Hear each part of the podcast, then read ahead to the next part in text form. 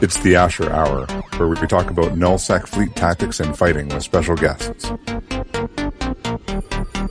Oh, it's a Goonie! No! We lost to a Goonie! And here he is, the 23rd best FC in the Imperium, Asher Elias. Alright, hi everyone, this is the Asher Hour, and I am your host, Asher. This week we have a lot of guests, a whole panel, and we're going to do an end-of-year show where we discuss... the state of the galaxy and how we think it'll evolve over the next year. So first I'm going to say hi to my guests. We got Farmsting from Test. How you doing, Farmsting? I'm doing good. And then we have Captain Patrick Archer, who I believe is NC now. Is that correct? Yep, as of, say, 5 hours ago. All right, thanks for joining. Jay Amazingness from Goonswarm Federation. Hey, Jay, how you doing? Up. And then we've got Jintan, or he calls himself Yintan, but I can't do that. I can't just bring myself to do it. How you doing, Jintan from Providence? Fine, thank you very much. And Killer B, also from NC. I just noticed we have two former, or people who are recently joined NC. That should be some interesting perspective. KB, how you doing? Hey, what's up? Doing good. All right, and then Ragnar Bile from The Culture. Ragnar, good to have you back. I think this is your third time on the show. How are you? Yeah, I'm good, man. Yeah. Excellent. All right. So, for this episode, we are going to look at the map. We're going to go from the top of it and go around counterclockwise. And we're going to discuss the fate that are our predictions for the regions in the area and the people who inhabit the map currently. So if you want to follow along, now's your chance to pull up the Verite influence map.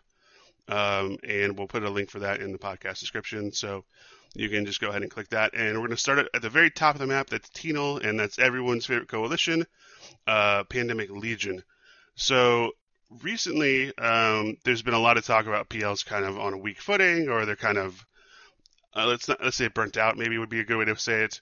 What do you guys think? Do you think that PL is diminished at all from where they were before? I'd actually like to throw it to Killer B there, because I think, although he's still allied with them, he has sort of a good experience, and he can at least speak to it. So what do you think, KB?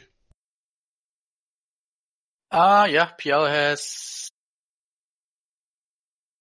an issue with getting their people to log in, I would say, which is not necessarily related to any in-game stuff that they're doing or any like bad decision-making in terms of the leadership or something. I think it's a problem of if you have an alliance that mostly consists of very, very long EVE players, like long-term EVE players. They've done it all. They've seen it all. And it's hard to motivate them to like join the fleets and stuff. But they're not doing bad. We had a forum up with them a couple of days ago to defend one of our Fortizars, and they've been pulling good numbers. If you look at their size, PL, whereas I think fair to say is that the meta has really shifted towards just mass recruiting at the moment. Like basically, it's just a really big numbers game again. Right, like 35,000 goons. And yeah, exactly. Yeah. So, and PL is very careful with their recruiting, which obviously limits them in terms of numbers. And in the current meta, back in the day, you could beat a 100-man battleship with a 15-man AHEC fleet just because of, or 50-man AHEC fleet just of the way that AHECs worked. But now that T3 cruisers are dead, sort of, you can't really... play with SIG tanking and stuff like that anymore. So it just comes down to who has more. And PL has never been the alliance that is good at who has more. So that's why they're probably struggling at the moment a bit, because there's just a limit that you can, like, even if you fly Macarials perfectly, if the enemy has 200 Maelstroms, you're going to get shit on in most cases. I mean, it's especially noticeable in the artillery meta, where there's just no chance of catching a ship, unless it totally SIG tanks it, which is unusual. So just like Goku bombers, man. Yeah. So I think that's the main issue at the moment for PL that they're having. Well, it is kind of funny that Gokus were just considered garbage for so long, but actually with artillery battleships being so prevalent, they kind of have some space to shine again. I know Tess has been using them for a little bit. I'm not sure that's a legitimate solution, but I think it's one that you can bring out every now and again and kind of mix things up. It kind of requires them to have no sort of anti-support. If they have like a jacked off fleet, that kind of ruins your Gokus. It can, yeah. I mean, I'm sidetracking us like majorly here, but I think the biggest success we had recently with Goku was against Fraternity, and I don't think they'd ever really seen that concept before. So, and we is in Test, right? Test, yeah. Yeah, okay. I think Fraternity is going to be an interesting one to talk about when we get down to the bottom of the map, because they're sort of, I think, probably the biggest new force in EVE that we've seen for a long time.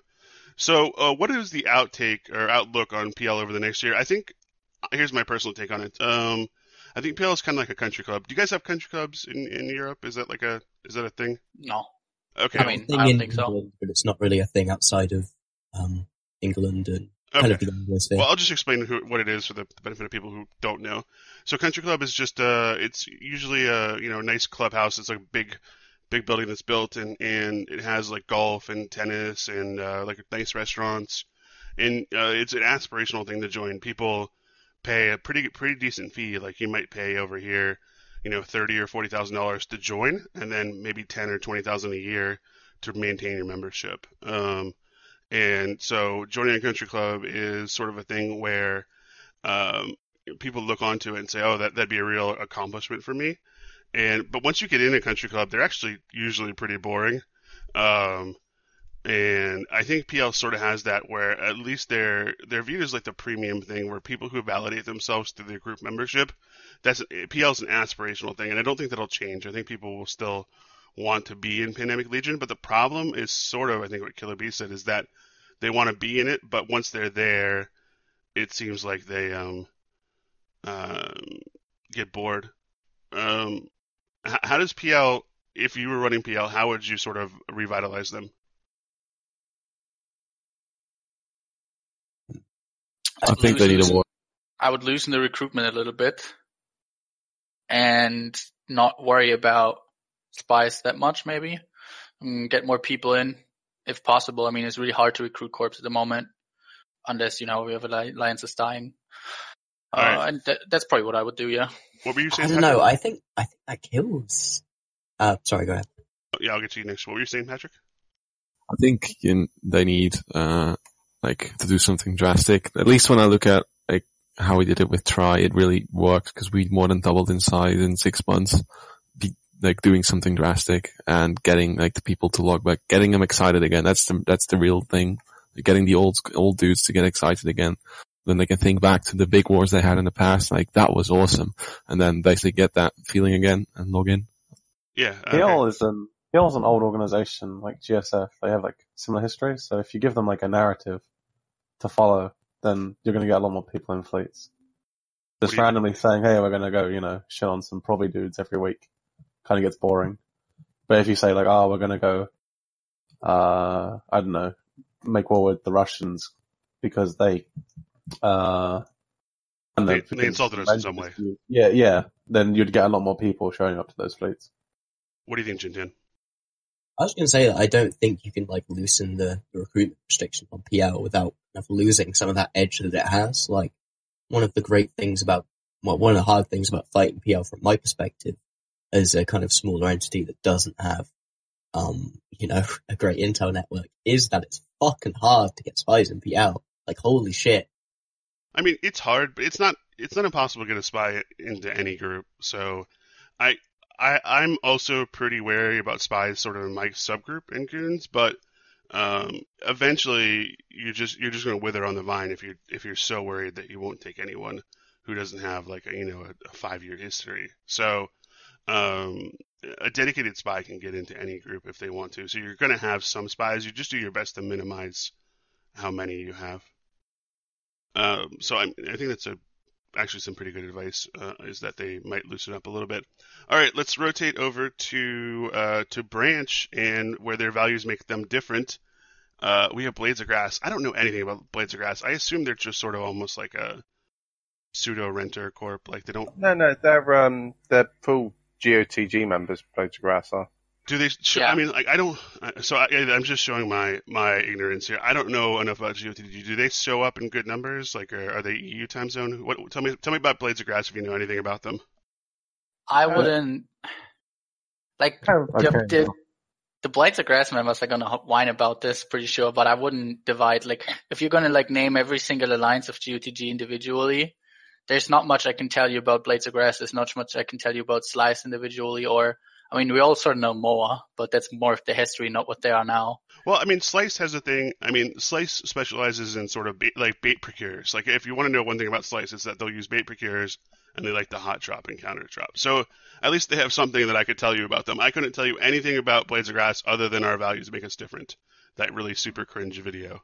It kind of seems to be Branch, because they've been deliberately playing Branch to keep them away from everyone. Yeah.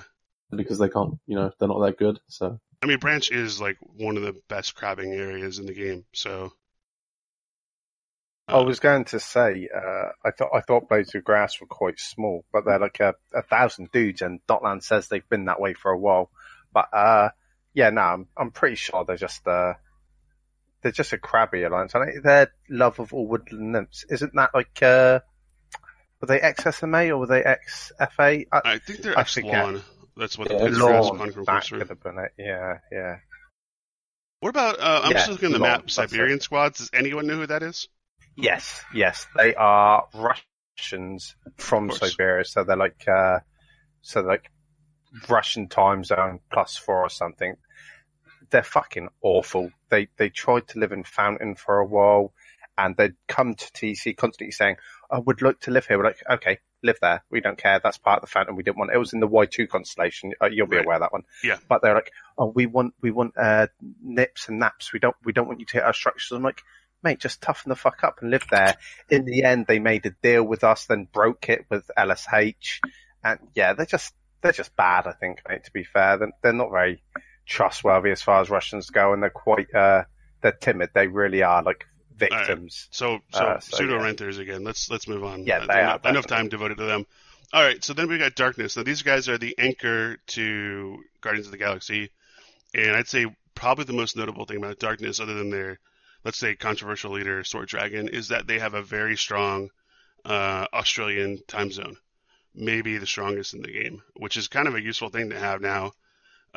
Although one could say with the Chinese starting to come so heavily into the server, that might not be true anymore, but they still have a strong English-speaking Australian time zone, and they live in Northern Deck, and I guess they have space also in Branch. Now, Darkness is an interesting group because they have been either dead or on the edge of death multiple times, but they also seem to be thriving in Declan, as part of the leadership of the Guardians of the Galaxy Coalition.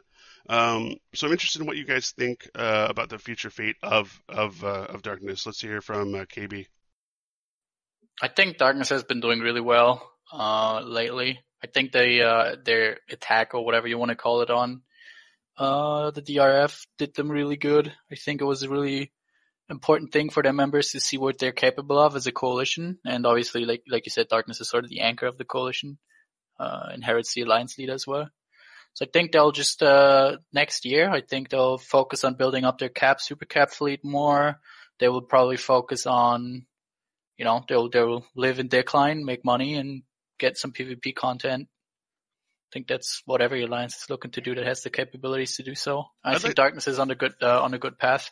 Let's set this up when we get to test, but I'd like to discuss that as well. Is building up your cap fleet a viable option when people are, so far ahead? Let's put that on. We'll table that. We'll go for Tet when we hit test, because they're doing the same thing. Probably. Also, I still don't get to talk, huh? I'm kidding. Yeah. We'll get to you, Farbstink. Jintana, what do you got? I basically want to say that I think Darkness are the people who gained the most from CO2 dying. I think test number one, Darkness number two, probably. Not just Darkness, but the Guardians of the Galaxy Coalition in general was the people who poached the most out of CO2, and they were poaching good people. Like, Moa got a lot, Darkness themselves got a lot, and I think they had some, smaller subgroups within them grow because of it. Yeah, I can totally see them having the easy claim. They didn't get a lot of the personalities, but the line members, man, they got a shitload of those. Oh, yeah, they're playing that 10+1 game pretty well. Yeah. And we also saw them really get some legwork out of their super fleet in DRF4. I think the DRF4 was a real show of force for a week, but obviously to be scary, you need to be able to keep that up for longer. And obviously We all don't really know the reason why they backed out of that war, but I don't know. Like, it's real scary to put like all that shit on field, but if you can do it for 1 week, it doesn't matter. You need to be able to do it consistently for months if you want to be like a real powerhouse. Why are you sort of dancing around that? I mean, is it unconfirmed that the Russians paid off Sword, or is that like a? I mean, I thought that was pretty much out there. There's nothing really said about it. I'm not going to make any claims about it. Okay. I was told that an agreement was reached, but money never changed hands. So it was a weird scenario. Like in EVE, you rarely see that happen, where a group is attacking another group, declares attack on another group because of perceived slights, and then after some relatively small amount of time, becomes allies with them. Just almost. It was the weirdest thing. Like they were helping us with the KZ9 Keepstar, or us as in Try, and literally not even 12 hours later, while I was asleep, they had a 250-man fleet on grid, and 12 hours later, while I was asleep, they had turned, and the next week, like on the final timer, they were there with like a 250-man fleet on the other side. Like, what the fuck? You know, I think you're right, and it is a really weird thing. So, all right, let's get a prediction from you guys in a year's time. What do you think? Do you think Darkness will be in a better position or a worse position? And I'm going to take my prerogative and say I think they'll be worse, just judging by Sword Dragon's history. It seems like he can only go for a certain amount of time before things explode around him. I won't comment on maybe the reason why that happens, but it seems like Calamity does tend to follow Sword Dragon, so if he's leading Darkness in a year, then I think that they will probably be worse off now, because I mean right now everyone sort of agrees that they're on the uprise, and it's hard to maintain that for a whole year. So my guess is that we'll see a lesser GOTG in Darkness in a year. If I can throw in there, I think they need to build their FC team, right? Yeah. One thing that we saw, and you know, it may not be fair to compare like their B team to like a Pro God or a Manny. But when we were fighting over that Sotillo up in wherever it was, Oesa, right? And they brought out the supers.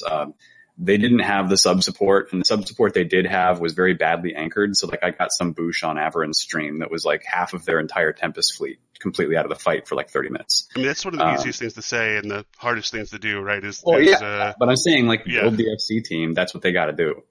It's hard. Yeah. It's hard if you're not fighting like legitimate fights that matter, especially like there's a lot of FCs that are already experienced, and if they don't have a fight for 6 months, they'll shake off the rust pretty quickly. But if they're not already experienced, there's no way to build that up if you're not really fighting people. Like fun fights with anyone, Brave, Horde, whoever, only goes so far. Yeah, I agree. I think that the real risk for Darkness is staying and keep cramming, keep building up their supers, whatever, and fall into the same trap that I think Goons did back when they were in Declan and were really powerful and then got lazy. Yeah. And I think that's going to be the biggest risk for Darkness and their coalition. Declan does seem to promote that kind of idleness, and it seems like we're seeing that. I would just say that if you're an FC and you leave a fight that you lost and you're not mad, but you're like, oh, it was a fun fight, then you haven't learned anything because that fight didn't matter. And I think that's the problem with like some of these neutral groups up north is they don't get in meaningful fights. So they do send fleets out quite far for, like, to assist people around the map. That's one thing Sort's always done. Like if Sort likes you and you ask him for help, you know, he's got no problem of gating a fleet to the other side of Eve to help you out. So, and just on the fact that he is, you know, effectively, you know, buddies with, you know, NCPL, Horde, everyone up north pretty much, I think in a year they'll be fine. You know, they'll have another 5-6 keep stars, and they'll basically be, the only thing that will kill them is themselves. I don't think an outside force is going to do it. So I reckon they're going strong, to be fair. Well, I mean, to be fair, it seems like the easiest way for a group to die is to kill themselves in EVE today. Like, it's hard to apply outside pressure to an entrenched group. All right, let's rotate down. We've already touched on Slice and Moa a little bit, so we'll get to another big group, Pandemic Horde. What do you guys think of the state of pandemic horde? And let's hear predictions for a year from now. Well, they're just unstoppable, really, aren't they? They're just a new bro group. They do it better than, I'd say, Brave. I'd probably say they do it a bit better than Karma Fleet, because Karma Fleet is more join Karma Fleet to get through Super Rat in space. But yeah, the same again. I don't see anyone attacking Fave and deciding to kick them out. I can see Horde deciding to move somewhere else, but other than that, I don't. They're not getting evicted. No one's getting evicted, pretty much, right? That's the disgusting part of Eve these days. Yeah. But yeah, I think Horde are going to be good. Yeah, the only problem I see in Horde. I'm sorry, Asha, go ahead. No, I was about to throw it to you, so please go on. Okay. So the only issue I see with Horde at the moment is also lack of FCs a little bit. Like they, especially Neo TZ, they struggle with FCs that are reliable in the really big engagements, which is why when the Goons had their deployment north in, I think it was July, August, we did, like, there was for the really important timers, there was often somebody from PL, me or Capri, we were both back in PL back then, leading the Horde fleets, just because there was no Horde FC available that we, trusted enough, or like that wasn't, that was capable enough of taking on such an important timer. But that's I think the only issue that that Horde have at the moment. But they have ridiculous numbers, and they have a very motivated group. I was really surprised by the success that they had with their what did they call it? The jump calling campaigns that they had. Yeah. Somewhere I don't remember what they called it. It was something like Zombies. They got hired by a Zombies, maybe, is that right? Yeah, Zombies. They got hired by DRF to help defend them, and they were going down there to help them. Yeah, and they did these jump cloning campaigns to, like, now down here, and or before that they did something in Delph and stuff. They pulled it off pretty nicely, which is surprising because most bigger groups struggle with jump cloning operations. Yeah, I think Horde has fulfilled the promise that Brave used to be, which is a newbie-friendly group without the sort of not the hassles, but the problems that come with the whole council situation that Brave had and the leadership fluctuation. Say what you will about Gobbins and that he's a pretty steady leader and you're not worried that he's going to, just disappear one day or vacillate. It's better to make any decision than it is to not make a decision at all. And so, Horde has a lot of promise, and they, obviously the individual pilot skill is low, but it doesn't matter when you're pulling in 200, 300 people a week. So I think that their growth, I mean, obviously I disagree with Ragnar about them being better than Karma Fleet, but I would certainly put them in the same group, which I think is, at least to me, is a compliment, because Karma Fleet is an incredibly well-run group. So, I think that they're both, well-run groups. And I think that Horde in a year will probably be a real threat, if they aren't already. They certainly will be in a year, because it's just time for more people to grow, more people to skill up, more people to rat and start getting into carriers and even supers and stuff like that. So they stay around, it will be. The question is if they'll stay around or if they'll move elsewhere. That's always the problem with is retention in new player groups. Will they age out into different groups? It just depends on if they can offer them something to do. I mean, that's always been the problem with Brave, is that you build your first capital, you never got to use it. And it seems like Brave has finally started addressing that. So we'll see. Horde has started to use capitals a little bit, so I can see that being maybe a reason for people to stay. But they're going to have to focus on that. I think you're right, is keeping people from aging out and going to quote-unquote more endgame organizations. Well, I mean, if we're comparing Brave to Horde, it's night and day, right? Horde grew up under blue status to PanFam, because that's just part of what they were. Brave grew up for the last how many years as the whipping boy for Pandemic Legion. Like, what does that do to the history of the two groups? Right. More than that, though, isn't it? Brave had every opportunity through the years to learn. Like, Elise, myself, Capri, Elo, I can name just a massive amount of people and alliances that have tried to help them, teach them, and they just won't learn or listen, mate. They're destined to be the victim for their entire EVE career, I feel. they needed a patron. It didn't matter who it was. They just needed to pick someone. You know, Goons offered them Delve in the past. Like, they could have taken that. I mean, there would have been any number, and it doesn't matter who they had picked, but Horde has that patron in PL. You know, they have someone that guarantees their safety. You know, Brave has always stuck on their own, which is admirable in one way, but it ignores the political situation in another. Yeah. They always said we don't play the meta, which is a foolish statement, and it's because everyone plays the meta. You just either play it or get played by it, and they've been played by it for the last 5 years. And you're right; they had every opportunity. They were the biggest growing group for so long. If they could have just converted that into any sort of long-term, usefulness, they would have become better than Eve University, 2.0. But we'll get to Brave, so I don't want to comment too much on it. We're going down to Fountain and the Initiative. The Initiative is an interesting group because they have not really held, this much soft for a while. And I'm personally not too worried about them because I don't think they're super attached to it. But let's hear your guys' opinion. It's just renters, isn't it? The entire region, renters an extra space for their supers to grab. So. Ragnar, you would be the expert on Fountain, so... Yes, we gave it to them just to stop Rushton's getting it. But, short of when currently Goons are engaged in Cloudring, aren't they? Goons and Annette doing some sort of, forever war against Horde or whatever for I think reasons. It's just, it's low-level stuff, but yeah. Yeah, I think when you sound the horn and decide you're done with that fun, I think if Horde decide to counterattack, Fountain's pretty vulnerable that way. But other than that, I think in a year it probably maybe won't be, or at least the half that's closest to Cloudring. I think the half that's beyond that Seatak Enkavian divide, that's basically Goons for Eternity now. It won't be long until there's a Keepstar and Seatak and KVN and Y2, and that's it. That part of Fountain is just secured for Eternity. Yeah, it does speak probably to the power of Citadels that they offer a big advantage to a defender.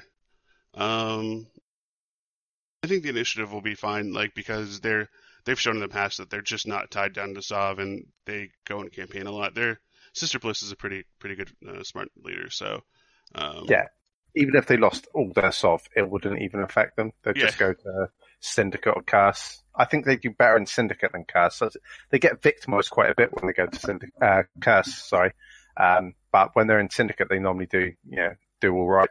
But other than that, they'll be fine. They'll still be around. All right, then we have some just sort of filler alliances. We'll get down to Delve and Goonswarm Federation. So Goons have been growing member-wise quite a bit.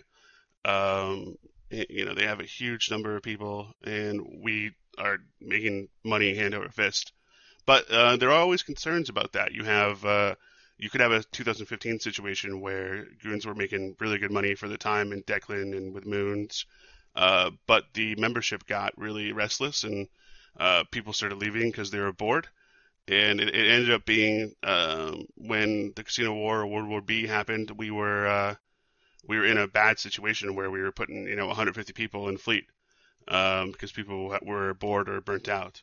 And so I think that can happen to any alliance. And the question is the environment conducive to that happening again? Or is is entrenchment through Citadels so strong right now that it's basically impossible to pull an entrenched alliance out of a place like Delve?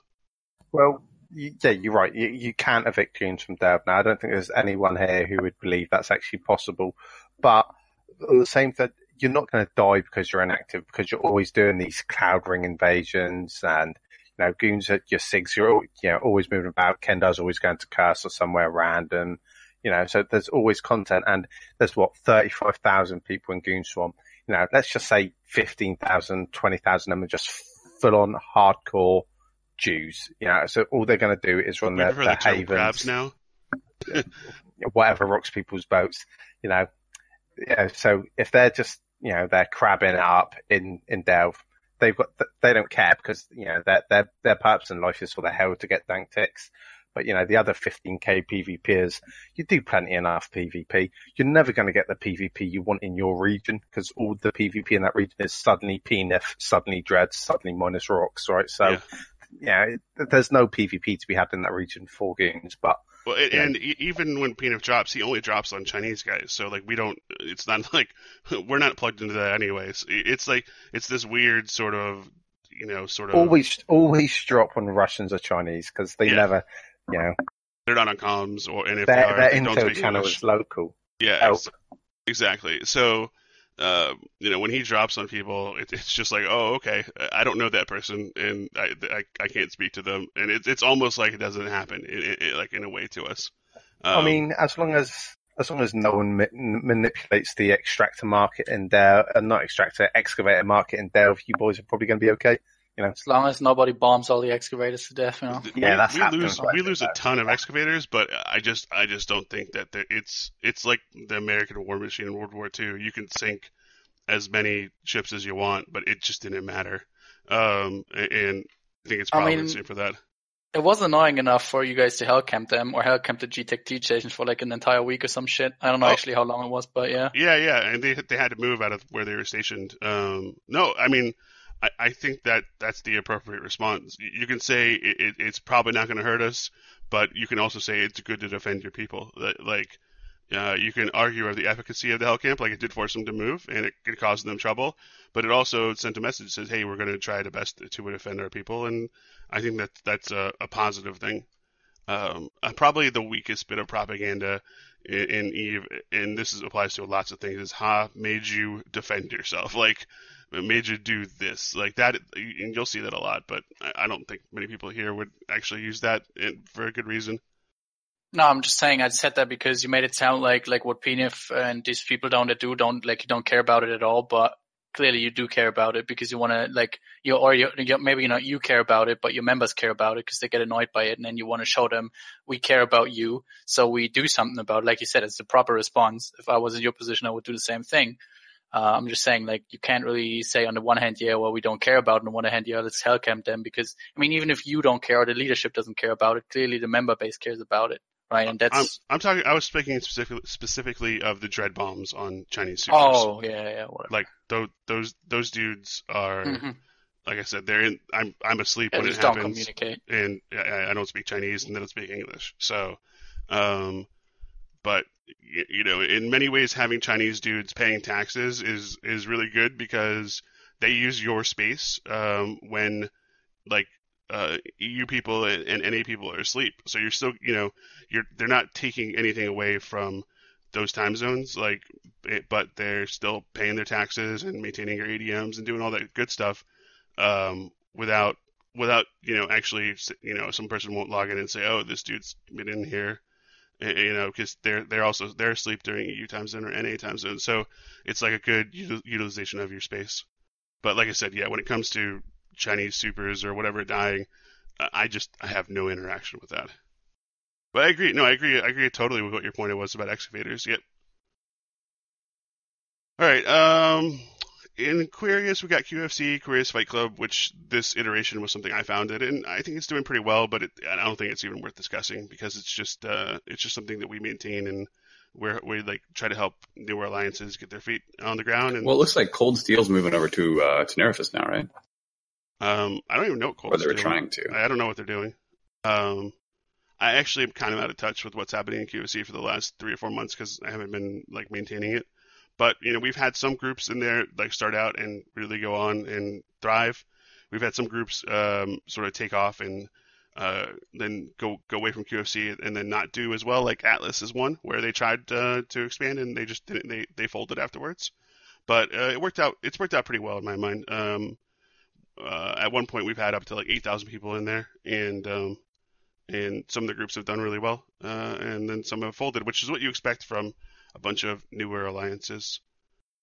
Let's go down to period basis. We've got Red Alliance. I don't think they super live there anymore, and I'm really not sure. Well, some of their supers live there, but they don't super live there. Yeah. Good point.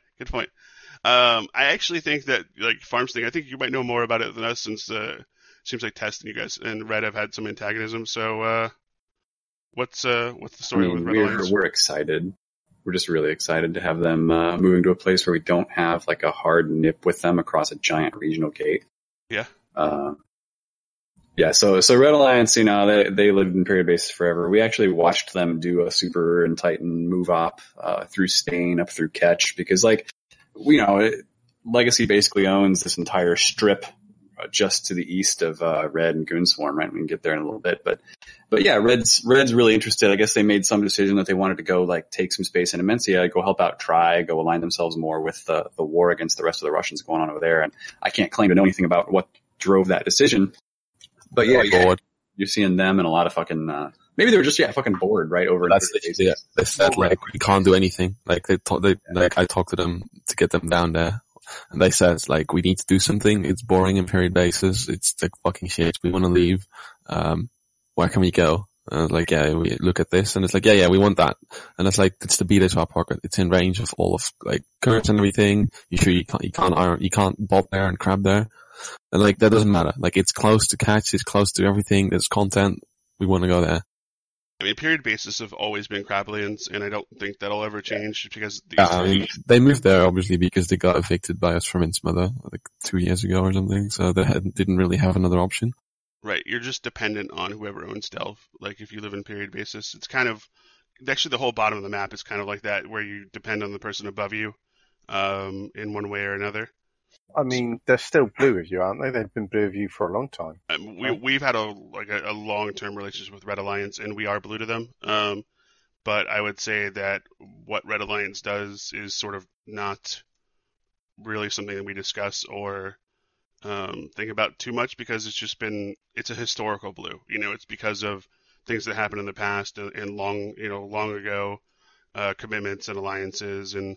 So we keep that, but I would say that Red Alliance, what they do in their business is really not anything that we discuss. I'm sure we have a Diplo who talks to them, but I don't hear about it. Yeah, good luck with that. Yeah, that's it. Random Red Alliances, yeah, good luck. My understanding is that's always annoying. All right, let's stay at the bottom of the map. We'll rotate over to the bottom, then we'll kind of this is where it's going to be a little hard to stay contiguous. So I think what we'll do is we'll just go along the whole bottom of the map. I mean, obviously, the one we're going to go to now is going to be the biggest one is Test Alliance, Please Ignore. And they've been on sort of a roller coaster ride over the last year. It was about a year ago that you guys left the North, right, Farmsting? Yeah, we had the big speech by Villy. He was talking about how a year ago we were like, well, PL's here. We can't build supers or they'll all die. So we got to go somewhere else. So that's what we did. We moved south, right? And we went and had that whole big invasion spree. And that was a fun invasion. I got to build up some chops as an FC. I'm sure you guys can all shit all over me for how bad I still am, but I haven't done a lot of strat stuff, so I'm still working my way up there. But yeah, it was a good fun campaign. We're at a point now where we finally started to build the wall and Catch a little bit. We're almost there on our basic infrastructure throughout the south now.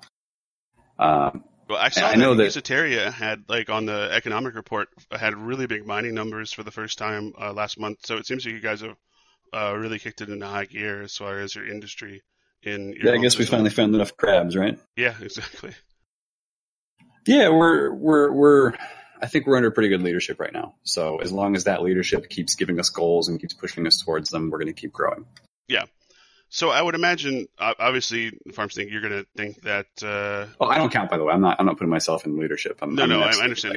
But you're going to think that Test does well. But I want to hear the rest of the panel. What do you guys feel? You know, Test has definitely grown over the last year. Do you think that they're going to maintain that through the next year? I think I don't know. They've really grown a lot when CO2 collapsed. That was good for them, I guess. Good for better for them even than Q2G, I think. I don't agree with what we said earlier. And they'll definitely grow their super fleet. Like, I hugged Villy yesterday when I saw their form up for the Keepstar. Like, finally, you're getting somewhere. They finally, for the first time, formed more Supers and Titans than Tri has, which is obviously an alliance 1/5 the size. But regardless, like, if they keep this up, they keep growing, yeah, they'll be a real powerhouse. Yeah, I think the actual growth will slow down, as in like their member count. It won't increase much more, but they will, you know, do exactly what everyone else is doing in the game: is build more Titans, build more Supers. Yeah, no one's evicting them yet again. I think they're too big now to be evicted. Realistically, I know Goon's kind of caught in Test, right? And in like a weird mating dance where they're both sides are trying to like pretend that they don't really want it, but you know secretly they both really do. Yeah, it's so, over. It will never be over, I think. I'd say that probably the main issue with Test is the location. I don't think the space they're in is terribly good. It's really far away from a lot of things. So if I was going to come up with an idea for what could be a weakness, it would be that they're sort of isolated. But right now, forward staging and catch. That's a positive. That's not just forward staging, right? That's two stagings. We have the catch staging for all the PvP content, and then we have Esoteria for just dropping supers and capitals on shit that comes in. Mm-hmm. I think that's a good thing, being isolated. I think Esoteria is a better region for crabbing than Delph is, because you don't have an NPC region in the middle. Like, for people that want to harass Delph, there's always going to be some sort of a staging point they can just go to. There's basically nothing you can do about it. I mean, you can hellcamp the NPC stations for a little while, but there's so many, you can just move to another one. And in Esoteria, you can't really do that. There's no easy way to harass and, like, sort of do that kind of stuff because it is so remote. Right? Huh? Well, you come out of Stain, but even Stain is like the jump ranges are kind of severe. Jump ranges from Stain suck. Like, that's not going to work. You can't go in and out all the time. You have to mid, which is sucks. I'm pretty sure you can't even blops into Peregrine Soul from any other place other than Peregrine Soul. Peregrine Soul is total trash though. Like, it's one little consolation that's good. Yeah, but it's still you know, a rent of paradise. You know, wormholes appear. You know, you just drop supers. So it's one of those places where you don't have to worry about it. It's a region that's just, you know, basically entirely safe. You know, which is, you know, is amazing. You get to extend your holdings by an entire region and not have to worry about anything. You know, that's win-win. That's what everyone wants. It'd be like Goons taking period basis, for example. They just get an entire region for free, you know, with no repercussions. You know, it's not like they don't overextend because there's no one to hit it. You can't get to that region, you know, so.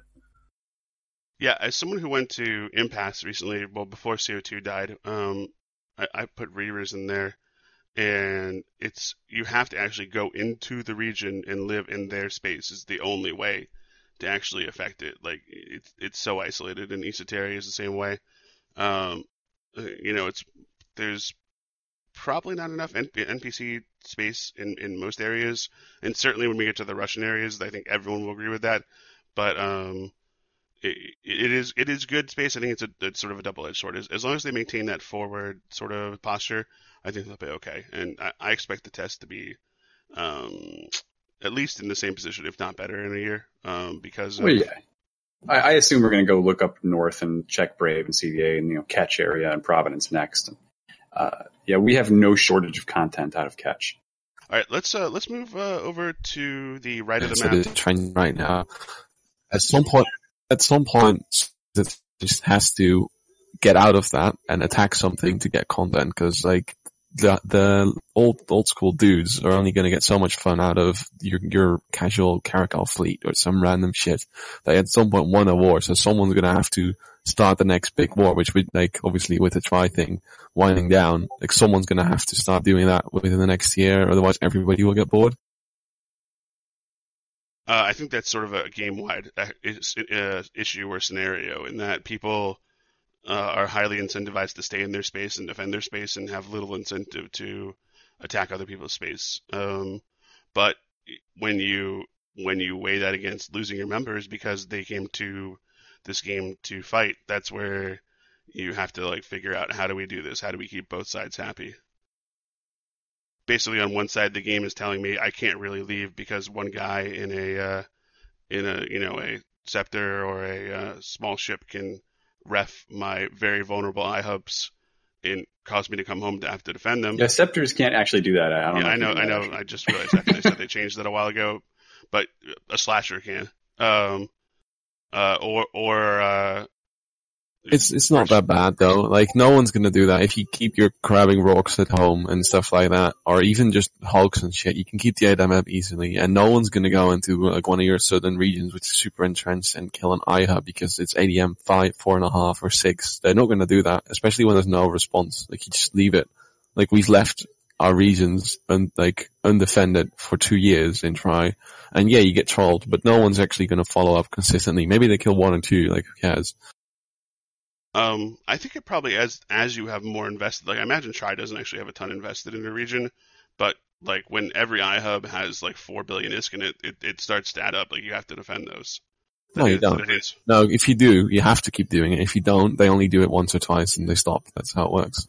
Well, for a little while, we actually did have to defend shit, right? Because the people we beat for this space were Stainwagon, and they could pull 200-member fleets for a while. Oh, yeah, they couldn't by the end. But, like, they were trolling Esoteria, especially the stuff that borders Stain, pretty constantly. Yeah, for sure. For months. Like, you have to make a statement to them that they are not coming back. Obviously, that you have to defend, but I'm talking about the average small gang group that wants to troll your solve. If you don't give them anything, they're going to go elsewhere because they're there for the content and not for the actual solve. Well, no, I agree with that, but I think that the sort of modern warfare in a real, like, large fight is that what you do is you hire some smallish alliance to hit that space while you're gone. So I'm just going to look on the map and pick someone. So let's say we hired, I guess, let's say we hired Slice, and you could just go to Slice and say, while they're attacking us, you guys go attack their Sov. Well, that's, whatever, a 50-man fleet or something. You have to have a real form-up to defend that. So either you're leaving behind your supers and capitals, which, or at least something like that, which really handcuffs you, or disagree. Obviously, we're talking about the bigger groups doing a deployment here, so they can always jump clone back and get like a 50-man fleet going in wherever they live. Like we did it with Tri. Obviously, we were deployed in pretty much into Amencia, and we had Horde and Skill Yourself, and probably some other groups hired against us, hitting iHubs daily. And like we took over some fleets like with Loki, so you can like covert ops bridge them further than ever, which is awesome. So I don't know. I think you're right. Cool. You have to jump clone back, but that can put a real crimp on what you're trying to do. Yeah, that's really down your progress a lot. All right, let's move over from test. These guys own a lot of space, but I have no idea who they are. I think they're probably renters. Wings Wanderers and Kids with Gun Alliance. I think Kids with Guns. I think their deal is they live in Omist and they just pay whoever is around them not to attack them. So there's basically renters in that way. That's my understanding. Kids with Guns just pay like pretty much everyone that comes knocking, I guess, and everybody lives close outside, I assume. They used to pay AFCON. Obviously they pay Test and Solar and everything. So Jesus, imagine that, paying AFCON to protect you. Oh, well, they didn't. They paid AFCON, then we beat AFCON with a stick, and they gave the money to Tri. Wasn't AFCON paying protection money to Tri? Protection money isn't like they're protecting you. Protection money is, hey, just don't come at us. Yeah, that's true. Like, just leave us alone, please. That's the money. And Wings Wanderers is, I think, fully Test now. I think it got given the Test by XX and Solar after they decided to... oh, really? Is that... The True Farms think, are those test-related people? Honestly, like, I don't know. I keep asking Diplos, and they're just like, boo! So. Sounds like maybe, alright, interesting. And those are renters, I assume? That's a lot of space. So yeah, someone's in that, aren't they? Well, yeah, I mean, they look like renters. I know that they were blue to us when we were fighting CO2, so, like, we were helping. When CO2 was invading Faithablus, we were kicking them back out, and then, like, discussing, okay, what does Test want this system or does Wings want it? But beyond that, I wasn't privy to the political situation there. All right, so let's I don't want to talk about these people anymore. let's sort of go back on our map towards the center and then scroll up into the Catch region, and we can just move. We'll go here and we'll go east again, then we'll go up. I think that'll be how we'll do this. So we've got Catch, we've got let's look at the big blobs here. We've got Evictus, who I think are just holding a sort of a pipe and aren't really important. Kind of the buffer region up to... Yeah, they're part of Legacy, right? So Legacy is Test, Braid, Evictus, Boogeyman, Tactical, Dangerous Voltage, Warped Intentions, everything you see on the map. Those are all Legacy. And for the benefit of people who don't know, Legacy is the Test coalition, correct? Yeah. It used to be Test CO2 coalition, and we saw what happened there. Right. Okay. So... obviously, the biggest groups in this area are Provi Block and Brave Collective. So, Jintan, let's hear what you got. All right. Well, in terms of Catch, I think you're missing out some of the kind of interesting nuances of Catch. In that there's two kind of major groups. There's the more hardcore Legacy groups like Brave, Boogeyman, and Evictus that are very, very in with and Requiem Eternal, at the very end with Core Legacy, and then there's this kind of sub-coalition of Tactical Supremacy, Dangerous Voltage, and Warped Intentions and the Watchmen that kind of sort of do their own thing to a degree and make their own diplomatic decisions. Aren't they AU as well, all of them? Yeah, but the vast majority of them are AUTZ. The Watchmen has a super cool logo. I saw them for the first time ever today in local, and they have a really cool logo. Yeah, they're pretty decent people. They're ex-Provi. Like, a lot of these alliances... That's different. I just thought that has a good logo. Looking up EPU, but this doesn't seem like a good logo. I think they must have a different name. Oh, I liked the logo. Let's put it at that. Anyway, just go find them in Catch. They're up in if you look at that land, it's like the top right of Catch. All right, I'll pull them up. Old and Fault Space, I think.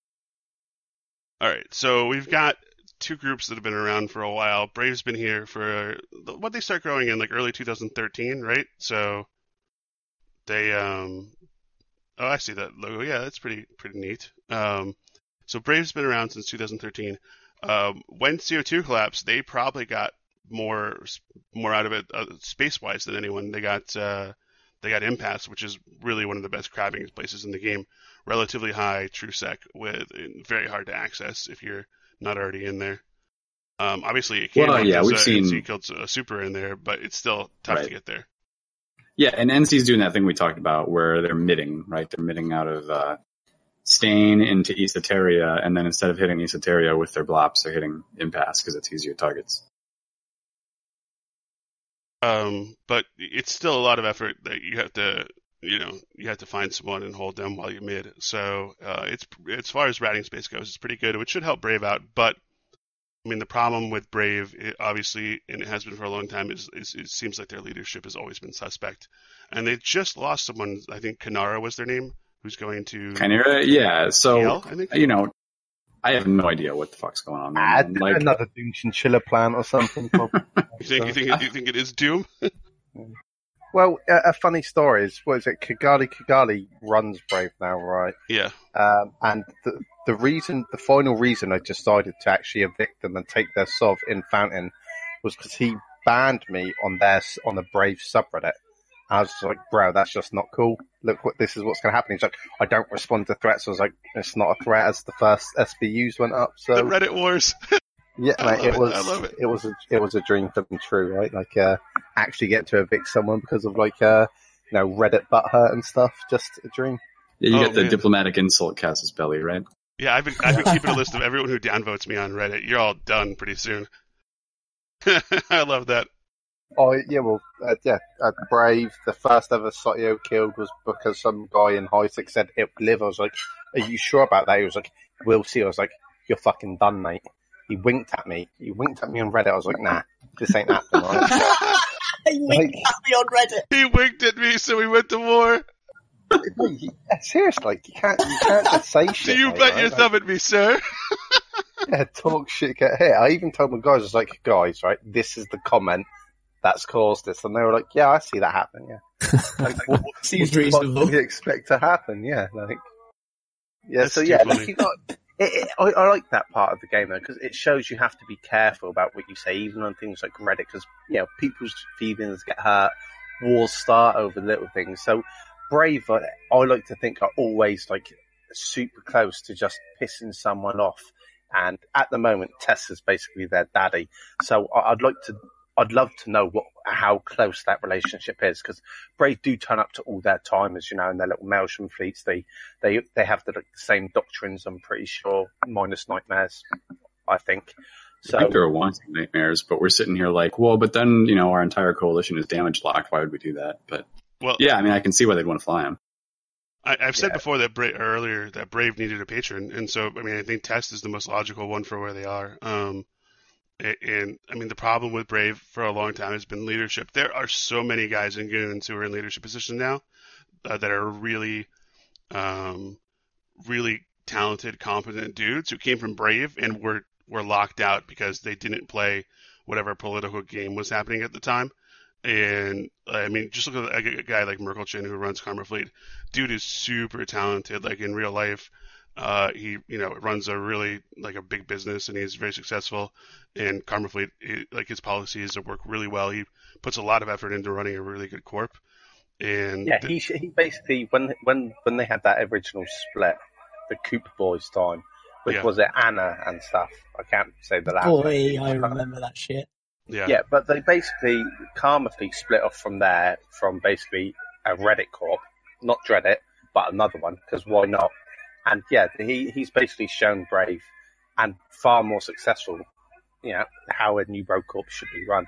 But they were extremely lucky that it played into Goom's narrative at that time to get a New Road Corp in to actually get it that wasn't actual Goomworth Corp, which was previously well the new nerds went, but to get their own and to get that patronage from GSF, whereby they just gave them a bunch of money to, you know, buy 1 million rifters and shit like that. I think, you know, if it wasn't for that, Karma Fleet just wouldn't have, you know, if Karma Fleet was in any other alliance, basically, it just wouldn't work. It just, the fact that it landed in Goon Swarm, and Goon really wanted it because, you know, their political enemies at the time, it was a real, like, a triumph for, like, Mitten's metagame, and that's the type of shit he loves, right? So. Oh, yeah. I mean, I think that's a pretty fair summation. I think, like I said before, in Eve, it's not what you know, it's who you know. You know, if you put me in a fleet of one person, it doesn't matter how good an FC I am, or 10 people, you'll lose in a big fight. So who you know is equally as important as what you know. And but Brave had a lot of people, and they didn't ever want it to become, like I said, part of the metagame earlier. But like we were just talking about, they have tests on their side now, so I think that they have someone who they can threaten other people with. I guess, yeah. I mean, like, so I don't know, because I don't talk to these guys as much as I should, but I don't know what the deal is between, like, Billy, ProGod, and Kigali, Kinera, Motre, whoever else is in charge of Brave. I don't know how closely they're working together, but my understanding from Billy is that a lot of it is just us going, hey, like, here's some space, guys. You know, we'll be here for your big timers, but we want you to grow as an alliance. We want you to set your goals. We want you to build your leadership team. So, I mean, but that's really all you need. You don't need someone to come in and run it. I mean, I don't. Maybe they. Well, yeah. I mean, what we're saying is like sink or swim on your own, guys, and we'll just be there as your ally. Yeah, but having that big bat to come up for you, it's not even the fact that you need to do it. It's that when someone says, "Oh, hey, we're gonna go mess with Brave," then they're like, "You know what? Then we have to fight Test. It's just not worth it." So that's where that kind of thing comes in. I mean, at the moment, my corp, I say alliance. But my corp, basically, we're in Immensia farming Red as they moved in. But we were quite fortunate that after FCON died, Red moved in, because without that, we were probably, you know, Brave was probably, you know, one of our next victims. And we were thinking, you know, that, you know, they were probably who were going to go to farm. And I think, you know, all the tests up in the world, it will go the exact same way it always goes when allies defend. I mean, look at Stainwagon. They had goons as allies, but there's only so much your friends will come save you, you know, when you feel that your friends are being retarded. You know what I mean? There's that whole Cyanojammer thing, which was kind of, I think that was more of an excuse than a reason to just say, you know, well, fuck you guys, you're retarded. But it was pretty shocking at the time, I'll tell you that much. It's shocking, yeah, but the fact that you managed to get guys in there, in Capit, you're like, well, you could have just went to the system next door and gated it, right? You know, so it wasn't as big as you made out. It was literally just, we were looking for an excuse. This gives us the perfect excuse. Fuck you're retarded, you know? So it was the excuse. I think there's like, you look at like a totality of things, like when you're dealing with... You've got to save face, though, at coalition level when you make these decisions to abandon allies or whatever, you know, you've got to have a reason other than, you know, some... You know, you can't just say he winked at me on Reddit. That's not particularly as valid, you know, as, you know, the breaking of allies. So you've got to say, no, they don't turn up to fleets, they don't defend their own solve, and then they cucked us with this Cyanojammer one time, you know. So I understand you need those reasons, but yeah, I feel Brave will still be there in a year, but the very idea of living in Brave. I mean, I was saying this in No Leaks the other day to Securitas. In my opinion, Brave have never had the good people. Elo tried to teach Blue Eyes. I tried to teach Blue Eyes. Capri tried to teach Brave. But everyone has had their time to try and teach Brave how to be good. and every time they just don't listen because they're fucking retarded. Like, I don't think they want to be good though, because the charm of Brave is to not be good. Yeah, but it's not about not being good, yeah. You can do that as a meme. Goon did that as a meme for like 60 years or something. Yeah, with Goons with shit. But deep down inside, every single person in that command team is striving to be better. They're not just going, haha, we're retarded, that's why we broke 20 supers. They're like, fuck, how do we get good? Well, it's like I said earlier when we were talking about Horde. Pretend to be bad, but you shouldn't actually be bad, right? You should be good enough that you being bad is the main, right? Not actually be bad, yeah. If you leave the fight saying, oh, it was a fun fight and we got content and it doesn't matter that we lost and you're not angry, like that's when you're not improving. And I feel like Brave, every fight is like that. Jin Tan says in chat, do we think Brave have a chance of improving, or would it take a complete purge of their leadership? No, they need to... this is what should happen. Karma Fleet and Horde need to get together in a system, have a fight to the death to get dibs on it. And just like picking your team at sports in school, you know, it's like, right, I'm taking this guy, and Horde go, oh, I'm taking that guy, and just work your way through the corpse. Like have a Brave draft?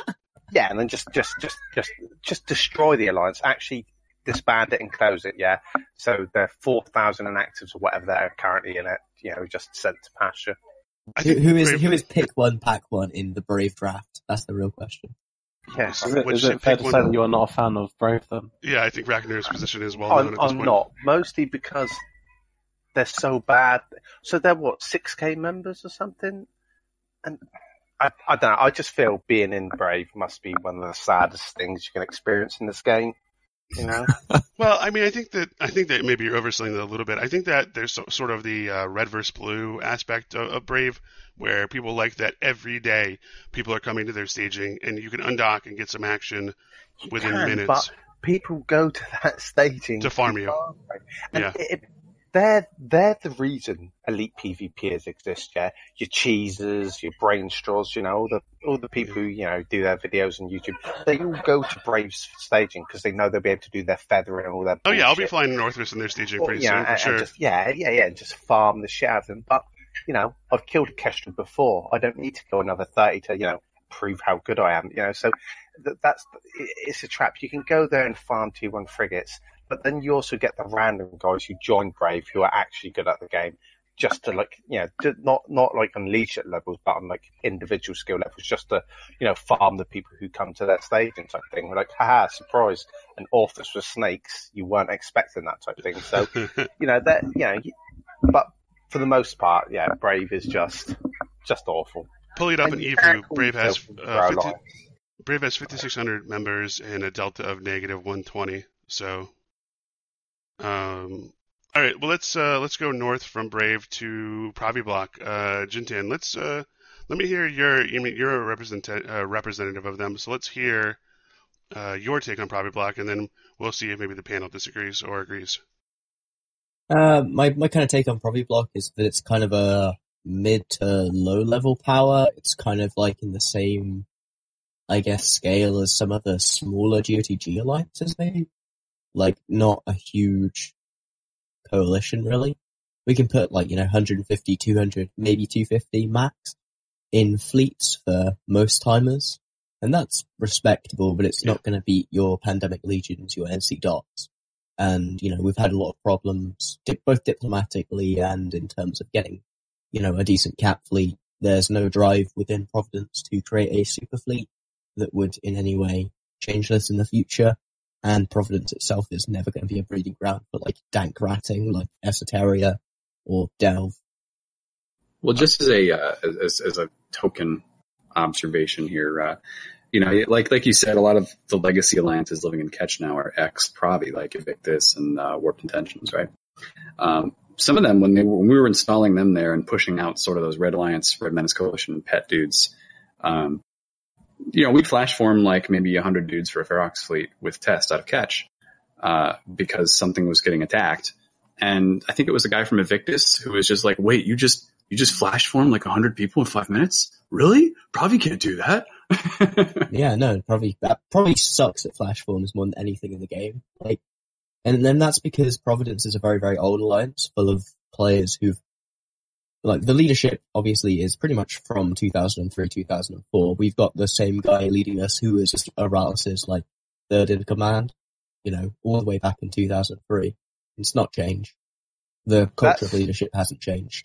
That's your problem though, right? Like, so every single other, back in the day, probably was a powerhouse. Yeah? It was the one that people like to call shit the most, but you were a bit of a powerhouse. The problem is everyone else has coalitioned up and grown, you know, so, and taken over a lot more space, but you've got one of the worst regions in the game. I don't know what it's like now, but it was one of the worst regions in the game. Kind of okay now. Yeah, but you've never really expanded, and because of that expansion, and because of your, I don't want to insult you if you like this policy, but your game not red, don't shoot it policy and all that stuff. I don't know if you even still have that, to be fair.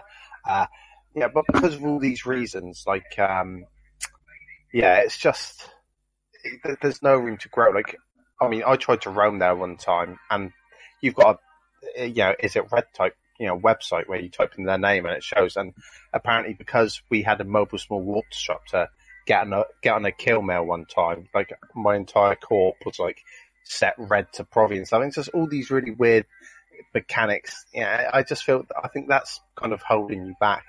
And because, yeah, you've never really, the problem you have is you've got no one to attack, right? So you can attack Brave, for example, because then Legacy goes, what the fuck you doing? And comes smashes, you know, so you've got no one to have conflict with. Like, obviously, you have the occasional skirmish with Wrecking Crew. I think you murdered some retard PL dude today in a Revenant. I actually thought it was a revelation when I was listening to the Wrecking Crew comes and stuff. I thought it was a revelation. Right? Yeah, it's like, nice. Can you jump in like lifts to safety? I was like, what bother? It's just dread. Just, you know, lead up. Yeah, it was actually a Revenant. So I was like, holy shit, you know, good job type thing. But, you know, sort of short of retards feeding you like that, there's no real content other than, like you said, the PLs, the NC dots coming, and that's not really the content you need, you know? There's something to be said about consistency, though, right? Like, you look at this map, and there are very few people on the map that were on the map 10 years ago, but the alliances from Provi Block are still there, and they found a style that lets them, you know, stay on the map and stay alive. Yeah, they will stay alive for a while yet. I mean, if you told me Provi Block is going to be around in 5 years, I wouldn't be shocked. What's the prediction for the future, though? Because obviously Provi Block has a ton of stations, and those are going to be converted into the faction Fortizars, and a lot of people have declared that they want to go take them. That's a real problem. I don't know how good Provi are at the whole soft warfare thing, because I've never actually seen them have to do full soft warfare. You know, obviously I hope you know about claw fleets, unlike RMC, for example, who literally have no fucking clue what a claw is. I think claws are actually within the last week or two. Yeah, in general, like, kind of the stuff you're saying, Ragnor, just sounds so, like, you definitely do not understand what Providence as a coalition's about. It's not a PvP coalition. It hasn't been a PvP coalition since, like, 2007. Since we lost all of our shit to AAA. Like, we used to have a massive, like, Supercap fleet, or at least massive for the time. And then we lost it all in DTACG, and ever since then, the modus operandi of CBA has been, if you're in trouble, retreat to CBA, to LoSAC. And that's got a lot of site-elves, I think, still, right? Like, I'm sure I've gone through that and seen site-elves and systems and whatnot. So you have the capability to build supers still. Yeah, but we don't build them for Provi, we build them for test. Like, the people who are building supers in Provi, normally those people will either join Goons, join PL, or join test. Like, we have zero retention for super pilots. You know, it's been a pretty steady stream of, like, people who come to Provi, they love Provi, they work really hard in Provi, they learn a lot of stuff, they become good pilots, they get their super, they leave. Like, that's just the way things are, and to a certain degree, you're going to have to accept that. And that's kind of reflected in our leadership. We don't have a head FC in Providence. Generally, I don't want to cut too close to the quick here, but it sounds like you're almost a little depressed about the state of Provi Block, and you've been a member of it a while, and you like to fight. I know that you do, and you like to FC. Why do you stick around? I have a lot of friends here. Like, these are the people who you have to understand, like, as well, kind of. I mean, that's a good enough reason on its own. There could be more, but that's a good enough reason alone. I literally grew up in Providence. I was 12 when I started playing in Providence, and I was 14 when I started FCing. Providence has kind of been my, my EVE career, and it would feel kind of weird to move on. But I'm pretty sure it's inevitable that I will move on from Providence at some point again. So for the last 2 years, you've been getting better? With these station changes to Fortizars, I feel there's no way, because CVH is short of legacy Kaddish, like full on bromancing them and saving the stations because they're good chaps. I don't think they've got a chance to hold on to them all. I mean, they can soft war it and be, do what claws do, but no, everyone's just going to do like fucking Tosis Rorquals anyway, right? And stuff like that. Or well, Ragnar, I got to say, like, of all the groups I've ever run a interceptor fleet against, yours is the most pain in the ass for your Entosis Rapiers. Like, I cannot catch you. And as soon as I leave a system, you're cycling back up. Yeah, because we're good at the game, and we put an awful lot of time into my corp, especially an awful lot of time into knowing when to cycle down, when to cycle up. Knowing when you need to align. Right, it's a hard one. This is why we're victimizing RMC at the minute, right? And we've killed like 20 of their iHubs and TCUs because they can't deal with this one corp. And it's kind of sad that a coalition like RMC can't, but it does take, and you've got to love it, right? You do have to love FuzzySoft to get to our level at it, which is not for everyone. But I feel it's going to go bad for probably in the next year. We don't know when the changes are, though, do we? The real question then is, does losing all our stations actually kill Providence? And I'd say probably not. Because you've got all your Fortizars still. Well, I'm pretty sure, if PL really wanted to, they could bring down, 50 supers, and we just lose all of our space. It'd be interesting if Ravi... 50 supers isn't enough. 50 supers would fucking destroy us. We can't get 50 dreads in fleet. If PL brings 50 supers, you think goons aren't going to, saddle on over to Pravi and shoot those supers? You're crazy. Yeah, I was going to say, the entire South will gather around you to shoot those supers, so I don't think you have to worry about that. I think... You'll lose your stations, but PO aren't there to get... You can't evict a group because you have, for example, 3-4 Astras and a Fortizar in almost every single system. So that's the level of shit that no fuck wants to grind an entire region. Yeah. All right, we're gonna move on over. We're gonna move on over to the right. I'm gonna skip Fraternity for now and go to Triumvirate because I know CPA has to go pretty soon. So let's talk about Triumvirate. Right now, looking at the map, they've got Deterid and Innsmother, and to the left of them, Fraternity, to the right of them, Solar Fleet and Legion of X-Death. So what, from a former CPA member, or sorry, from a former Tri member, CPA, what do you think Tri's future is? I think the dust left to settle after me leaving. Like I said, I was only one person, but apparently there's some of the people leaving now as well. So we'll see how that goes. I do think that the war with X-Death is finally. I think we're finally going to lose it now after 6 months, and when then I don't know how much is thrown at us because now they're actually putting almost 2,000 people in fleet, and tests is sometimes going down, and it's just we can't do it anymore. I don't think. But in the past 6 months, it's been incredible. We started the unwinnable war and we killed EFCON and we've more than doubled in size. Well, I say we, obviously, because I left Twenty only 5 hours ago, so it's still a we, I guess. I'm really proud of how Tri has grown, and I hope they can keep that up. I hope they can keep doing what they're doing in terms of being aggressive and not really listening to other people and. To what, not listening to the people and tell them what to do, and do what's good for Tri. So I'm interested to hear before you go. What's the story with your departure? I know there's been some Reddit threads. I have not read them. So for the benefit of those of us who do not have a backstory, how would you represent that?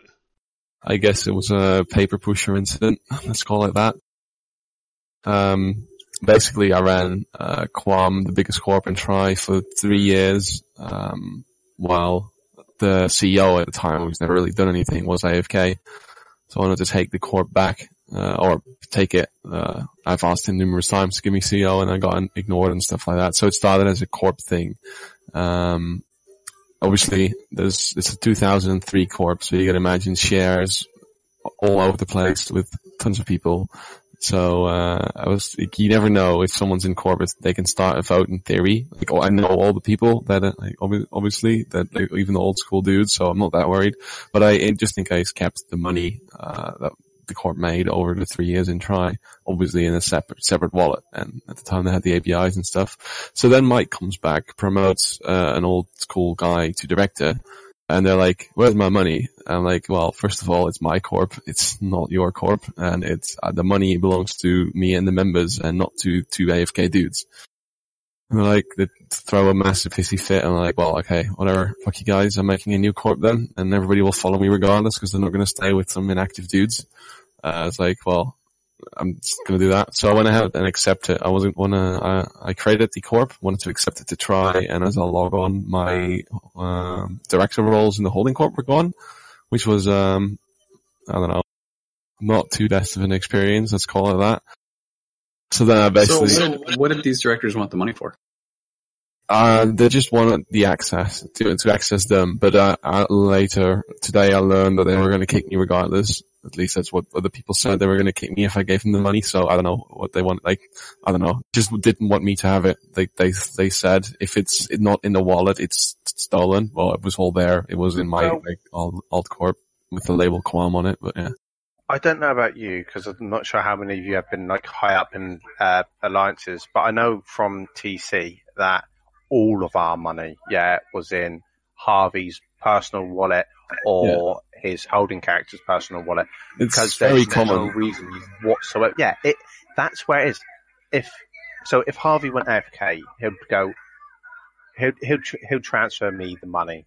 Yeah, basically. Now I'm not going to lie and say I don't have the logins or whatnot. You know, so you're not allowed to do that. But you know, you'd have the money, right? But I'd keep it on my personal characters. I'd never keep it in the fucking corp wallet. We keep like 20 bill in the corp wallet at all times. Yeah, it was around that money. So we can do stuff, but we like the rest of the half a chill whatever's in people's personal wallets, which is just going to get right. Exactly. That's what. So that what triggered me the most. The fact that they were like, so they throwing a massive fit over that. Like, but that's fine. Okay, I'll make my own corp. You guys can fuck off. I was just going to kick Guam, and like all the members would follow anyway. But then. Like Garson and Warren decided to remove my roles and didn't talk to me. Like the fact is they didn't talk to me at all, but like there was reasons for that apparently. It's bad, very bad miscommunication, I guess. But, that was really, really shitty experience. So I just said, well, fuck it then. I'm just leaving. Like, fuck you guys. I'll do my own thing. Take everybody from Qualm with me and let the corp die out. Like obviously it hurts leaving Try behind because I've been a big part of building it. Obviously I'm only one man, but like I've done a lot to build Try to what I did. How much in the end did you manage to judge? Like, how much did you go away? Oh no, it's not much at all. Like, it's actually not much. Like, not at all. So that's it was over what, like 20 billish or? No, it's more than that. But it's like, and it's I'm gonna use that money to get everybody that's coming with me to NC. Obviously, has shield supers, and we're gonna use that money to get them into armor supers and titans again. And then it will be all gone, I assume. Just sell them the Wyverns, right? Just try the Wyverns back. Yeah, no, we're going to have to self-destruct the Wyverns because everybody in Fire Ones are hell, so we're just going to self-destruct them probably, and then buy next. Put them for sale on the new Test Keep Star, man. UQ. Yeah. One bill a pop, I'm fine.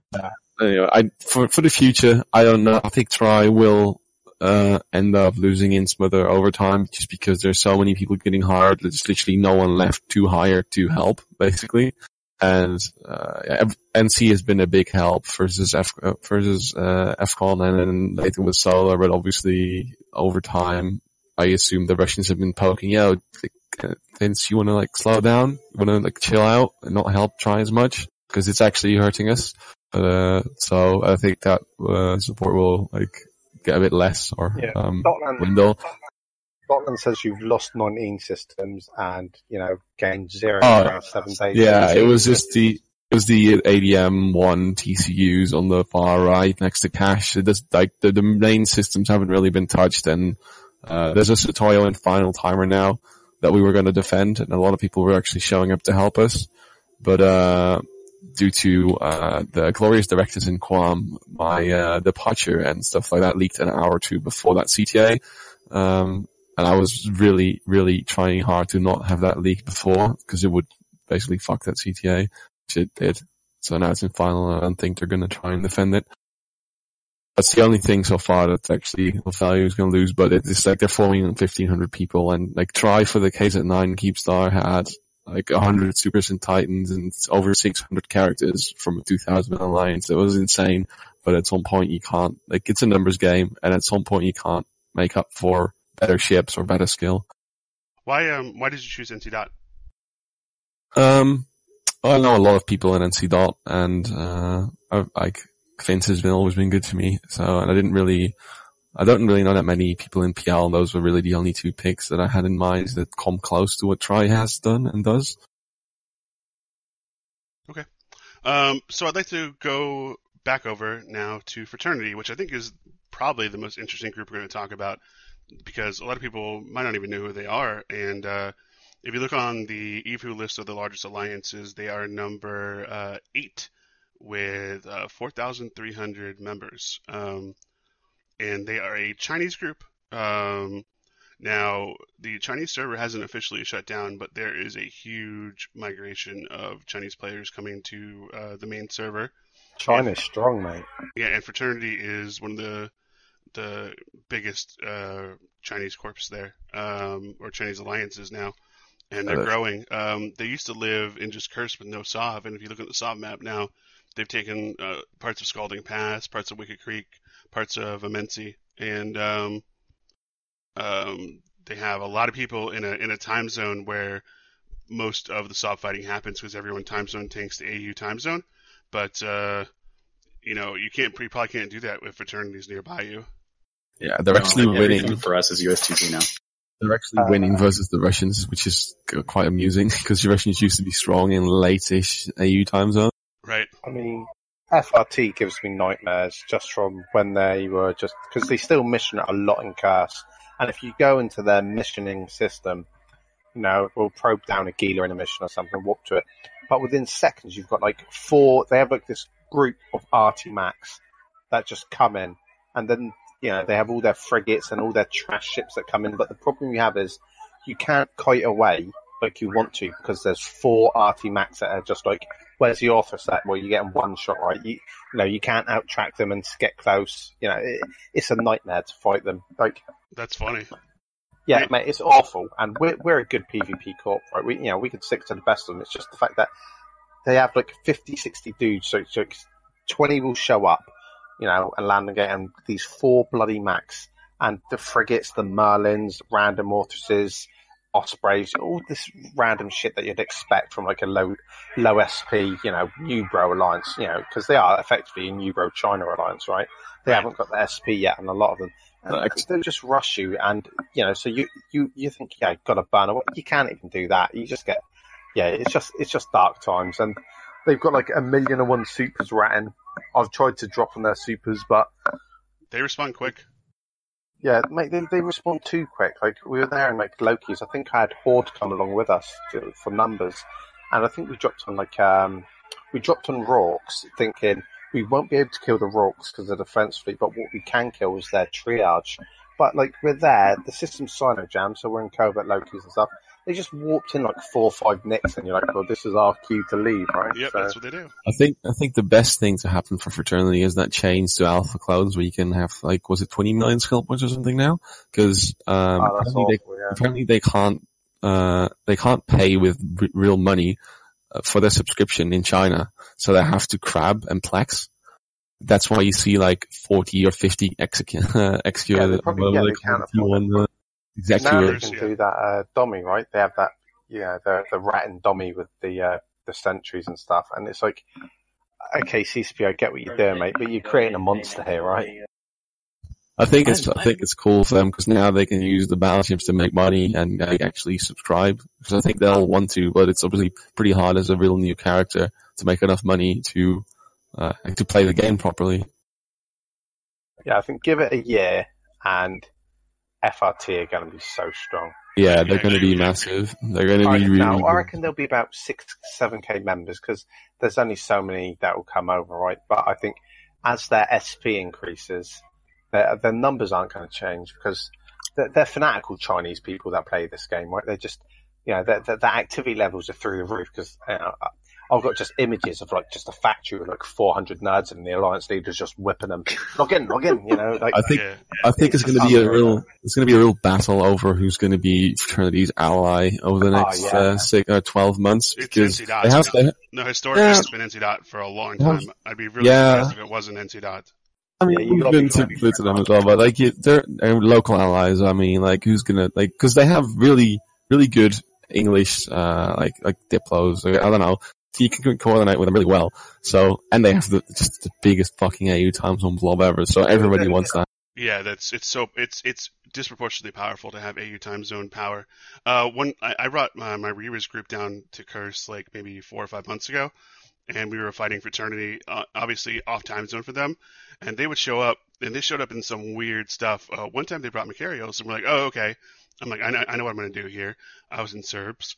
And then the Macarios start going 2,400 meters a second. They were shield autocannon, like, snaked or some very fast Macarios. They were trying to run down our Serbs. I'd never seen anything like it before. I was just laughing so hard. Well, for the longest time, all I saw was FRT getting farmed. Like, at the very start, they'd have their max, but they'd almost exclusively have Execurus for Logi, but not a known Neros in sight. Mm-hmm. And it might come down to the fact that Alphas can fly max, but not... you know, Oneros. So, yeah, I think, yeah, and you'd see their fleet and they'd just feed. But now they've finally gotten to the critical point where I think they've switched to Tempest because it's cheaper as well. But there's only so much you can do in that time zone against 100 Tempest when they can just reship, right? And you're just like, oh, it's brutal. Yeah, I don't look forward to being like on the receiving end of, you know, some China when they decide to finally actually, you know, start fucking with people. All right. Their meta has to adjust because they're really different. There's really different meta, I guess, on the Chinese server or I don't know. Yeah, they're actually behind, right?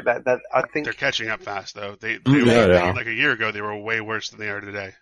Yeah, but to be fair, you only have to look at our server and like, I mean, if you don't cut it on, PO turns up, owns you with said doctrine. Just go through the losses, find one, boom, there's your new doctrine, right? It's not hard to innovate. I think. Yeah. In TC, every single one of our doctrines other than I think our Rattlesnake fit, and the Mac fit, which I tweaked a bit. Like our Proteus doctrine was a clone of the PL one. I think our Ferox one was a copy of the Goonswarm Ferox. I was like, these people have teams. The fit looks non-retarded. We'll use that one. You know, so it's not hard to. And obviously, there's usage doctrines to it. Like you can have two similar comps, and the one can completely fucking dumpster the other. Yeah, that's where the skill comes in, and I think that they're slowly learning that. Cause yeah, I agree. Jin, you wanted to talk about the subject a little bit, so I wanted to throw to Jin, and you had a little. You wanted to talk about like a Chinese split. What's that all about? Yeah, like we're talking here like as if fraternity is the only alliance that's really getting a lot of Chinese members, but actually we're seeing a huge amount of them go to Goonswarm, and this is actually because of some drama that happened on the Serenity server, if I'm understanding it correctly. I'm still researching it and trying to talk to a bunch of them, but I have this one dude in, I'm not sure if he's actually in fraternity, but I know he has a lot of friends in there, and he actually translates all of my, you know, shitty, like, NorSec videos. He translates them into Chinese, so that the Chinese players can, like, know what's going on in the stuff, because obviously they don't speak English, the vast majority of them. Yeah. They don't know what's going on. They can't read Reddit. They can't read Twitter. I love it. On my AT team, I had two Chinese guys, and it was really annoying because, like, we have like Google Docs that we share. They can't see it. Yeah, they can't open the Google Docs. Podler is Korean, isn't it? Is that Korean Corp? What is that? Is it Chinese? Podler, People's Liberation Army in Goonswarm. PLA is Chinese. They're Chinese. Oh, right. So yeah, they're awful. Just absolutely awful. But they just travel about space in these massive realms. Like they'd appear in like 40 towers. We would have like one sub and me and my malediction, and they'd just not fight. They just jump in, NWD off, get to like 80k, and then fleet warp and stuff. And you just like, and when they did come in actual doctrines, the doctrines were awful. Like I recommend people go through the kill boards and actually look at their losses because there are some. We've added a ton of Chinese players, but like we've added them in the last few months. Like, so I agree. It is literally like a brand new corp. Like when you're fighting our Chinese guys, we have a lot of them, but it's like Babby's first Talbot room. That's literally what you're seeing. Yeah, it's like when the first time you ever fought Braven, you look through the kill mails and you're like, why does he have heat sinks and lasers on his mother and stuff like that? And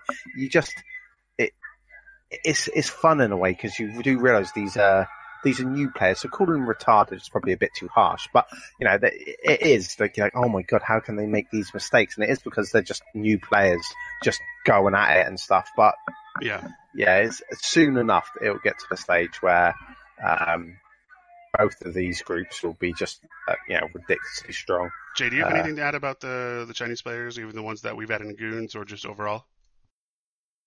It's amazing watching them see. Like, have you ever heard Alice FC? Yeah, I have. He'll give his commands in English and then give them in Chinese, and it's flawless the way he switches between them. Yeah, I mean, we have a couple of really, and I legitimately mean really good Chinese FCs, but the ones that you're running into are not FC'd by them. I don't think Ragnar at all. And they've been playing for a lot longer. Like they were on the server 4 or 5 years ago.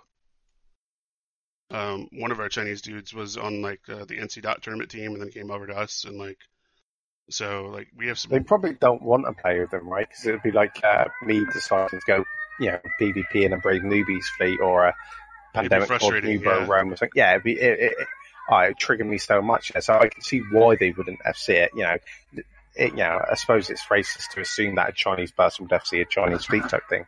But no one wants to. I say no one. Yeah, it's not in for me. FC and you bros would be a chore rather than a pleasure. Well, I mean, remember the first week you FC'd, I'm sure it was awful. I mean, maybe not for you, but for us, we're mortals. I was awful at first. Yeah, I remember I lost a Raven in a belt. I know, I think it was a Megathon in a belt to a Raven when I first started playing and stuff like that. I looked up some guy's Ishka, I think it was, and sent my drones on it in a belt and HiSec, thinking it was a Serpentis rat because they both looked the same. I wasn't paying attention to my overview, and I petitioned it. I was like, can I get it back? It was such a mistake, and CCP were like, suck a dick. That was the only time I've ever had a petition denied, by the way. It's just, I was like, this is sad times. I mean, I petitioned to get my damnation back, my pod back, because I was tackled on a NC Fortizar. I was de-aggressed, but I was tackled by Goon Swarm fighters, as it turns out. And I exploded, but I should have instantly tethered up being on the access list and de-aggressed, but I didn't, and the point defense killed me. So I petitioned the loss of the pod, and they gave me the pod and damnation back. So CCP are bad with their petitions, but, I'd hate to do that type of thing, right? Like the FC, the new bros. But China's got a lot of them coming in, like a ton. Yeah. So, well, we're making predictions for the future, and I think that this is a prediction we can probably all agree on, that in a year, these Chinese groups are going to be a lot bigger force to deal with than they are today. Short of there being some sort of another split, I'm not sure why the Chinese server died, but as long as they don't bring in the bad practices they had there, because obviously botting was rampant there, so as long as it doesn't get that way on this server, and stuff like that, there'll be no reason for us to. Because I quite like FRT, I quite like what they're doing. That Wind Spirits fellow, I don't know if he's a dipper on FC. He's AFK. Is he AFK? He's good people, so I've spoken to him. So, short of them having some sort of, hate war over Tibet or some shit, I reckon it's going to, Well, I imagine the reason they're splitting is the same reason that, if, say, Goons and PL went to, another server, we would go to different sides just, based on past things. So, I don't know that they have different sides on the Serenity server, though, do they? There were three huge sides on Serenity for a while, and I think it's even more bottled up now. But there were certainly ideological splits. Yeah, Serenity server right now is basically just Pipsy, and they won the giant war, right? They won the giant war. They now own everything. If you try and set up in an NPC nullsec. In Curse, because they own pretty much all the stuff in the game. They will just drop a keep star off whatever station you live in and just camp you 24/7 with Nixes. That sounds cancerous. That sounds literally like it would kill the server. It did, doesn't it? Yeah, that's where people are leaving. That it's not that people are leaving because the server might get shut down. They're leaving because holy shit, there is literally nothing to do in that game in nullsec anymore. Like Pepsi have just one. And like they have multiple Titan fleets over like stationed in different keep stars all around the universe. So it's not like what we have on Tranquility, where we've got to actively move our super fleets around, and that's a fucking whole ordeal, and it's hard. And you know, when you do it, you can't defend your shit. That's what you get though when you have 40 raw bottom and a belt all day. You can build yourself, a Titan a week. Yeah, well, probably a Titan every couple of days, So, yeah, it's not a good serve to be on. So as long as, we only get the best out of it, it's going to be all good. And botting is legalized on there, isn't it? It's not legal. They just don't have a team to enforce. They don't have a security department or anything. I don't think do either, if you look at Runlands. I actually heard a story that someone sued the owners of the Serenity server for getting banned for botting, and they don't enforce it because of that. Because he won. Huh. I don't know if there's any logistics. I think that's an urban legend. I think they just don't have the people to do it, and I think they realised if they did ban all the botters, they'd have no one on their server, so it's not worth it to them, right? All right, we're going to move over now to... we're going to cover a whole bunch of stuff here. It's all Russian space. So we've got Solar Fleet, Legion of Xdeath, Brothers of Tangra, basically all in the Xdeath banner, and then in Panic all the way up top in Cobalt Edge. And this is just one big group, the DRF, Drone Region Federation. And predicts there'll be crabbing going on. You predict there'll be what? Crabbing. Oh, crabbing? Yeah, I think you've nailed that one. This is sort of one of the weirder groups. Yeah, we can just pass that by, right? Yeah, we talk about botting and about RMT, and there's always rumors that the higher-ups in these groups are making a real-life living off playing EVE, and so they have more to design than anyone else. Look at how many Titans. They field 8 Titans. 8 Titans with their entire coalition. That's insane. After the amount of crabbing they've done, they're selling everything, dude. Even if they're not, they're fucking just, I don't know. They're all RMTing. Maybe they're even just using the vaults to crab and then paying the rent money, as RMT money to the Alliance, I think. I'm pretty sure many people who run renters have been approached and asked about PayPal options for their rent system rental, right? So, it definitely happens, the whole RMT. I reckon 20% of all their rented systems are done with PayPal, at least. Then you've got the botting. Wasn't there a good Reddit post the other day about some Russian who RMT and stuff? No, it was a guy who bought from Russians. He bought $1,000 worth of stuff from Russians. How easy it was. Yeah, I read that and I thought, I believe every fucking word of it, right? Yeah. And it's not often I read a Reddit something on the internet and go, yeah, that sounds legit. I just read that and went, that message is so exactly with my experiences. There will always be... Go ahead, CPA. Everything shows that their money they're making is not going to their ships. So if it's not there, where is it? And I don't know, it's just dumb. You would expect a group that's been crabbing super hard for 3 years to have a really giant, Titan super fleet. Yeah. And anyway, that's the evidence. I predict that they're going to be there for a long, long time because obviously they have NCPL on good terms, DFTG again as well now. So with that comes obviously Horde, and with the war they've got Test on good terms, and no interest at all in fighting Russians. Yeah, no interest, or just on good terms, I guess, mitten stocks to death. And obviously the biggest threat, maybe, but the biggest threat is to them is Tri and.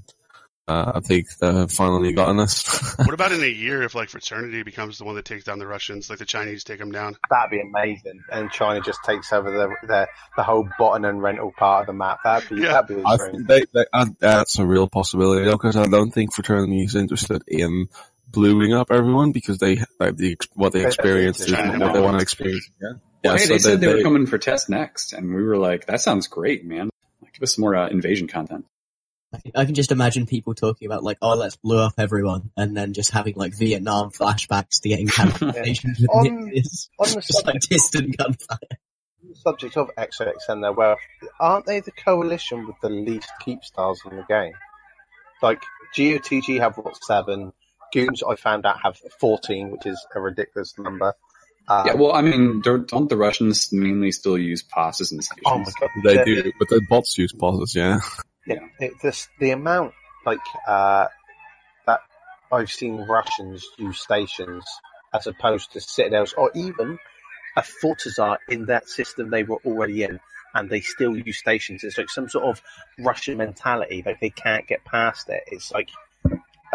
I don't understand. Yeah. Stations are next to these people. Maybe it's a cultural thing. You know, they've scorched earth in real life so much that they don't want anything that can be destroyed. I don't know. Solar Fleet lived in 77S station as they're staging with 3 Fortizars in the system, and we were attacking them. Like, we were killing the Fortizars one by one, and they were living in the fucking station. And we could just camp them with supers on the Undark, and they couldn't do anything. Man, I really like the idea of a Chinese-Russian war where, but the Russians would call everyone in. Yeah, everyone. They always do, but they will, that would be a beautiful war. I would love to do that. With the RF, is any time that, anyone, seriously starts to, try and invade them, they'll just try and buy them off. And if they can't buy them off, they'll buy off protection. Yeah. Yeah, no, I mean, XDeath hasn't figured out, he knows what he's doing, how to keep himself alive.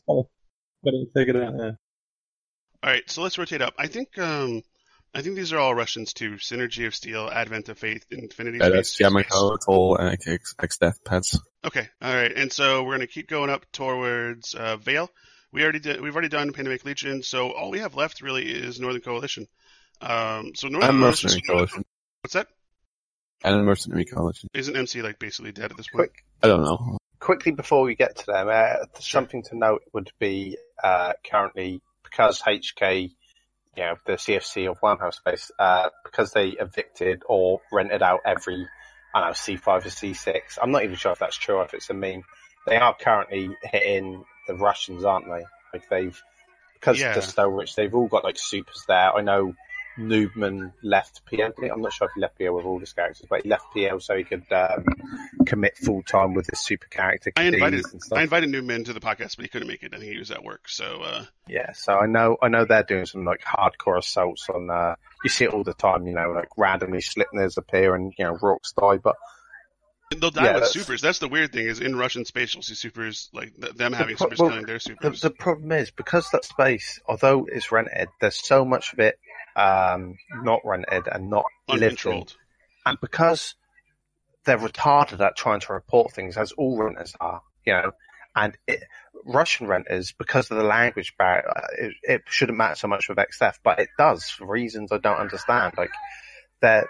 They just won't report the fact that there's a Citadel or an Astra or a Fortizar anchoring. So I know of 3 or 4 hostile Fortizars that are in the drone regions that have basically just been missed by them because they just... Because they're botters. It's literally botters. Yeah. I know a couple of Russians and all of them bot. I don't know a single Russian that doesn't bot, or hasn't in the past. All right. Well, I want to talk about Northern Coalition. I think they're pretty interesting. They've actually, remember at the start of the show, Killer B sort of recommended that PL recruit more. Well, it seems like NC has taken that to heart. They've added a lot more people than they used to have, and they're up to 3,600. They're the number 10 alliance in the game right now, Northern Coalition. They're just behind Darkness.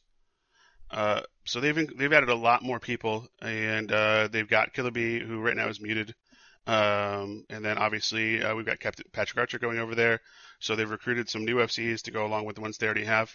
I would say it was probably NC's weakest point before was that when they were on their own, they had to rely on PL. Sorry, when they couldn't rely on PL FCs, they usually put up a much worse showing. So adding new blood, I think, in that area will be important. What do you guys feel about what Northern Coalition's done recently and the future? Well, having fought them on their deployment down to Curse and having fed to them several times, they're in a position now with their FC team where they will capitalize on mistakes extremely quickly, and they're also innovating very effectively. As far as we're going to bring out this. We're not just going to do what Init did with the Boosh Ravens. We're going to do Rokes instead.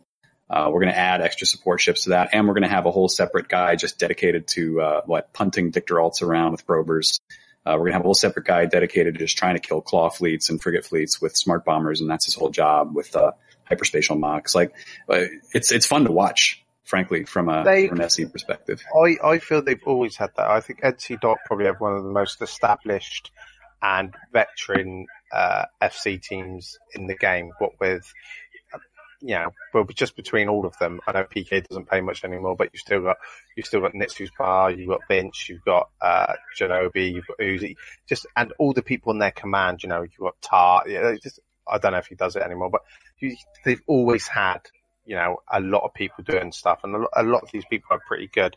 You know, even if you joke and call them trash or whatever, because I like to call Travis trash just because he. If anyone's going to feed an NC.Dot, it's probably going to be Travis type thing because it's US time zone things. But just the skill level and the experience of that FC team, you just other than say maybe PL, you know, you just don't get a more experienced team who've played the game for as long. And NC went the opposite way to PL, whereby they decided to get a really really good FC team and then just recruit retards type thing and mould them into okay players. Where PL tried to have the more elite people. That's why I didn't realise this, but NC is nearly basically 4,000 people strong now. So, you know, they're definitely getting the numbers, you know.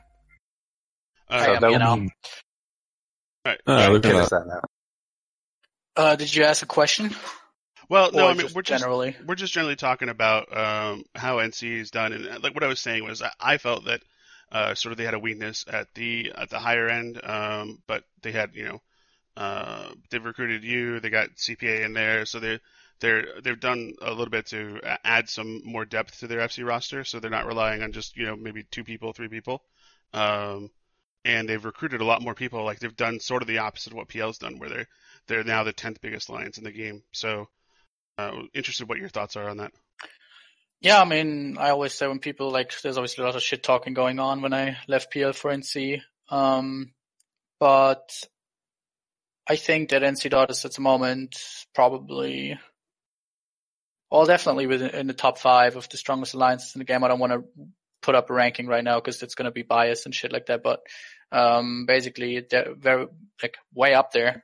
And yeah, basically what the others said, like with me being there now, and they had Nidusbar. Nidusbar is a really, really good FC. The problem with him is that he is also the AT captain for NC.Dot, which means that whenever AT season is coming up, he's sort of gone from FCing on TQ, which sucked, and PK quit. So there was really a lack of UTZ FCs besides Vince, and Vince obviously has a job and a family and is also, you know, sometimes gone for periods of a week. So I'm definitely filling that slot, and now we have CPA as well. So I think we are very well set up for the upcoming year. Say again? Nitsu's so calm just to talk, right? I'm quite ragey when FC, but he's like, also a genius. Like, he's not just calm, he's a genius when it comes to theory crafting. He's really, really good FC. He's very, he's like kind of the opposite, which is why we worked so well together in Nully. He's kind of the opposite from me, where I don't think about engagements much. I just go in, sort of. Sometimes I'm a big fan of that, yeah. Sometimes, obviously, sometimes that results in a feed of some sort because I don't like fully think everything through. But Nidusbar is always very pessimistic, very cautious, he always thinks of the worst case that could happen. And having him whispering that in my ear all the time is a very depressing experience on one hand, but on the other hand, it's also very good because it really balances me out. And I mean, although, you know, people give Nully a lot of shit, but back then we completely stomped Stainwagon together, Nidus and me, and now we're together in NC.Dot. We have a gigantic super fleet at our hands. We have a very good subcap numbers and very good doctrines at our hands. I think we're going to do a lot in 2018. It's pretty funny because when you're describing Nidusbar, I don't know him. Like I don't think I've even ever seen against him and never interacted with him. But we have. We have? Okay. Yeah, when we did the Omis deployment with Reapers, and he was the fucking bomber dude. Oh, really? Wow. Yeah. But yeah, the way you just described him, that is really describing me as well. Like, I'm always like thinking of the worst case scenario and like planning way too far ahead and too much. So I can identify with that. You gotta have that though. That makes it so good because that means you're prepared for everything. If you know what like the worst case scenario is, you're prepared to deal with it. I mean, I think there's pluses and minuses. Like someone like with Killer Bee who wants to go in, as long as he can, doesn't make like mistakes. There are victories that he'll get that you won't get if you're like an FC like me, where I'll just be like, let's just not waste our time. So prepared doesn't mean that you're afraid. Right, but I think that there's sort of a balance you have to find. Like, and some FCs are more on one side, and some FCs are more on the other. But yeah, I like to. I mean, I have no problem fighting outnumbered, but I do like to have, like I said, like a preparation beforehand, rather than just like sort of show up 10 minutes before the timer and just get rolling. Like that doesn't really work for me. I would feel very uncomfortable doing that. Jinhin, what do you think about NC? What's their future? I wasn't really going to call on their future. I think they're pretty much on the upswing. They're kind of in the opposite position to Pandemic Legion, in my opinion.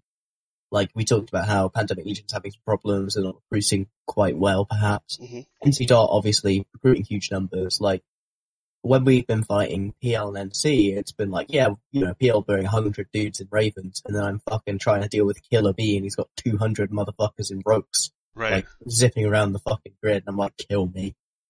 Like, NC Dart is more of a problem for us than PL in everything except from, like, capital escalations. And that's only because NC Dart aren't staged near enough to do that. It's weird because PL has always been the superior entity in that relationship. It was, PL pulling the chain on NC Dot. But is that going to change soon? Is it going to be where NC Dot is the person running, telling PL what to do? I mean, I know I'm simplifying this relationship a lot, but is it going to be where they're the top dog? NC have been the top dog for a long time in just numbers and even in super fleet size, right? I think you could say that PL were maybe the more elite, at least perceived more elite entity, and maybe still too, but as a strong entity, yeah, definitely NC would smash PL. I feel. I'm speaking more from a leadership question, question sounds more like it's like, okay, well, in the leadership channels that they have together, and it's not like I'm ever going to know the answer to this, but, is Vince the one telling Graf, like, hey, we're going to deploy here, we're going to do this? At least, not Graf, but I'd say... Why am I lagging? Hello? Yeah, we can hear you. Just go ahead. Yeah, I feel Vince... Just from my interactions with them during World War B, and TC has worked closely with them all quite a lot, I feel NC, or Vince especially, has definitely been more the boss, so to speak, for a long time. Obviously, I don't see the interactions between Vince and Elise. Basically, nobody does. But I've just got that feeling that Vince is quite take charge, and Elise is more just chill. Yeah, that sounds like a good idea. Let's go with that. I think they're both chill. I think they talk about it. I don't think they are chill. Vince is not going to come up and say, "Look, yo, at least you need to do this now." Period. Like it's not like that. We're not talking about a master-slave relationship or like an ordering around, but we're just talking about who has the initiative. Because in the past, clearly that was PL. But I mean, I think that could very much either has changed or maybe will change very soon. Just based on the talent that NC's added, and I feel the dynamic of who's boss would be Vince. Yeah, definitely. Like Elise is the guy you go to the pub with, and Vince is the guy you go clubbing afterwards, the Dirty Scouser. So that's how it. That's how I see it happen. I think if like either one of them will be really passionate about something they want to do, like this is the war, this is what we need to do, we need to kill this, then. Like that will follow, and they'll both agree. I think it's just if someone has a real goal that the other will agree to it. Yeah, definitely. Well, I think that's probably a better way to look at it. I give Vince a lot of crap about being AFK, but I think Elise is much more out of the game than Vince. I don't think Elise really plays, at all. He just kind of reads the message boards or Reddit and whatever, and sort of follows that. But I'd say if you're talking about activity, Vince is certainly more active than him. Pandemic Legion is led by FCs and not by Elise, right? Right. Killaby, I saw you keying up. Did your internet come back? Yeah, it's all fine now, I think. Maybe a little... I don't know if you guys can hear me fine or if I'm late. We're good. Yeah. No, I think the relationship between NC and PL has been like it is right now for a long time. It's just the public... opinion about it is very different. Like, people always assume that PL is making the calls and NCDOT is just sort of just mindlessly following around, but it's not the case like that at all. Like, there's a lot of communication going on between Elise and Vince, and the decisions we make usually just go by what's best for our alliances. PL has, although we are very close with each other, PL has a very different play style than NCDOT in terms of having blues, for example, and stuff like that. And for NCDOT, and for the NCDOT member base, it is not a big issue having a bunch of blues. It's not a big issue being a part of a coalition and doing these kind of things. Whereas the PL member base really likes doing stuff on their own, basically what we did when we were deployed down to Kurs with PL at the start of this year, at the start of 2017. That was sort of the dream content for PL, where it was literally just us, and then it was like Test, CU2, Provi all teaming up against us on Brave, for example, on that one Brave Fortizat timer. Just to be clear, when you're saying us, in this case, you're referring to when you were in PL? Yeah. Okay. That was when I was in PL. That Brave Fortizat timer in GE at the start of the year, where it was literally just PL, and then there was a goon fleet that decided to help us out. I think Thomas was CFC back then. We basically just fought everybody, and it was great. And that's why I also think is one of the issues that PL is having at the moment, because they still sort of want to play that we're on our own play style. We do this because it's not viable anymore. But it's just not a thing you can do anymore. You have to be a part of a coalition. You have to have your friends nearby. Otherwise, you're just going to get, shit on, by groups like, Test and stuff. So I think, or like probably bad phoning Test and shit like that. So that's a really sad state. That's what I think the current state is, but the NC is definitely, and I think in a year from now, I mean, it's very hard to predict the year in EVE Online because something could happen and it could drastically change. But I don't see NC getting weaker anytime soon at all. If anything, we'll just get stronger. We'll see what happens to Tri now. I think we're going to get a bunch of people from Tri coming towards us as well, because they basically have to choose between us and Test. And while I agree, I think a lot of people might go, goons. I don't understand. I think you guys are overselling the Tri's falling apart narrative. I mean, I could be wrong. I think everybody's was panicking yesterday, but they've had a time to think about it. And Geist has been online. He's made some posts. There's been a ton of meetings, as far as I can tell. And obviously, the next week will be important to just make sure everybody calms the fuck down. But if they can do that, which I think they can, that yes, they will probably lose Innsmother over time. But I don't think the alliance will die. I hope they won't. I really hope they don't. The triumvirate's grown a lot in the last year or so, and so I think there are a lot of people who are energized by the playstyle, and I don't think that they were energized by owning Innsmother. They're energized by the way. No, they don't care at all. Yeah. Absolutely, they don't care at all. There's going to be a fallout to what happened, and that fallout might not be very significant. I don't think Tri will die either. I just think there's going to be corpse leaving Tri going somewhere. If they panic, yeah. If the panic doesn't calm down, stop, then yes. If they can calm everything down quickly enough, I don't think that will be the case. There's a lot of, as soon as I announced, there was a ton of people that normally, just do skirmish fleets and stuff, doing big shit. They instantly reinforced the saging system of XX again. There's people stepping up that normally didn't have a chance, because both me and Fred were there, and we, had good control of everything. So we did everything and we planned everything. But now that that's gone, the gap can be filled by people if they want to. And from what I can tell, the people are there and they want to. So, all right. That's a massive problem in all alliances. I had that problem in BL where Elo basically was not active, did every fleet, so I didn't really get a chance to until he went a bit more inactive. It was like that in TC where other guys who were good could get to do fleets because I did them all. It happens in all alliances whereby if you have your main FC as not active, he kind of strangles your ability to actually get more good FCs because there's nothing for them to do. Especially if you can only form one fleet, like Tri. With Goonswarm, they can have 3 or 4 fleets, so, their good FCs can always get to, run a fleet type thing. But for most other alliances, you're quite stuck. And what we usually did is, like, we always tried to give the reins to newer dudes and we would just backseat. But as the war, like the last war, we were just walking on our toes the entirety of the war. So there was no room for people to fuck up. Oh yeah, I can't backseat FC at all. No. Oh no, if people are not, I can imagine you, dude. The amount you've talked like in this podcast is probably 15% of the podcast. I could see why you couldn't backseat FC, dude. It's fine. It's fine if people have the same mindset and they're like someone on the same skill level. Then it's fine. But it's like if you see the fuck ups coming, you can't let them fuck up. I just step in as well. Like I've had this. I think I've been kicked from test because I took over a fleet once. Like a guy whelping was on my spy out, and I'm like, dude, you need to do this. Like you're gonna fuck up now. And like a day later, I got kicked.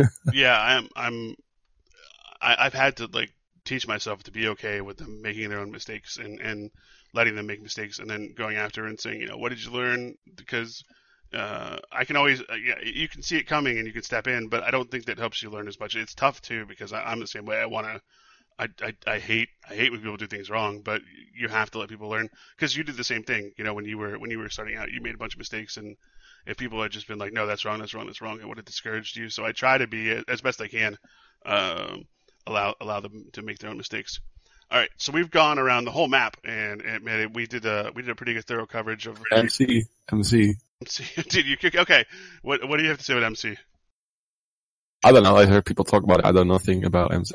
Although I thought that LoSec was completely dead, and 2 days in a row I've seen like 100 bill plus fights in LoSec, and I think one of which involved Mercenary Coalition. Did it? Probably did. I think they're dead. Oh yeah, and they brought something other than cormorants. All I've seen them do in Curse is cormorants. Yeah, I think they're dead. But I mean, I thought there was dreads and shit. Wasn't that MC? And Snuff? Yeah, that was MC yesterday. They had a fight with Snuff and over Asbel.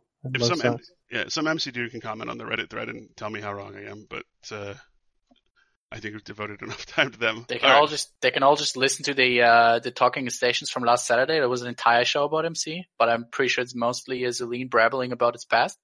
Yeah. I mean, that sounds about right. That sounds about right, actually. All right, so this is the last section of the show. This is the potpourri section. So any of you guys can bring up any topic that you want to discuss, and we will discuss it. I guess the only thing I don't want to talk about is Star Wars, since people might not have seen it. But anything else you guys want to discuss? Do you guys have anything that in Eve or outside of Eve has been on your mind? Look, someone just give me a job so I can stop playing Eve like 12 hours a day, please. Someone take my exams for me so that I can play more Eve, please. Both sides of the coin. Yeah, it's always interesting to me. Like, I'm pretty firmly bound to U.S. time zone because of my job, but luckily I can be flexible. I happen to be lucky with my job that I'm flexible enough that if I have to take some time off in EU, I can. But like, it's tough to play Eve when in the U.S. time zone when so little actually happens in that time zone.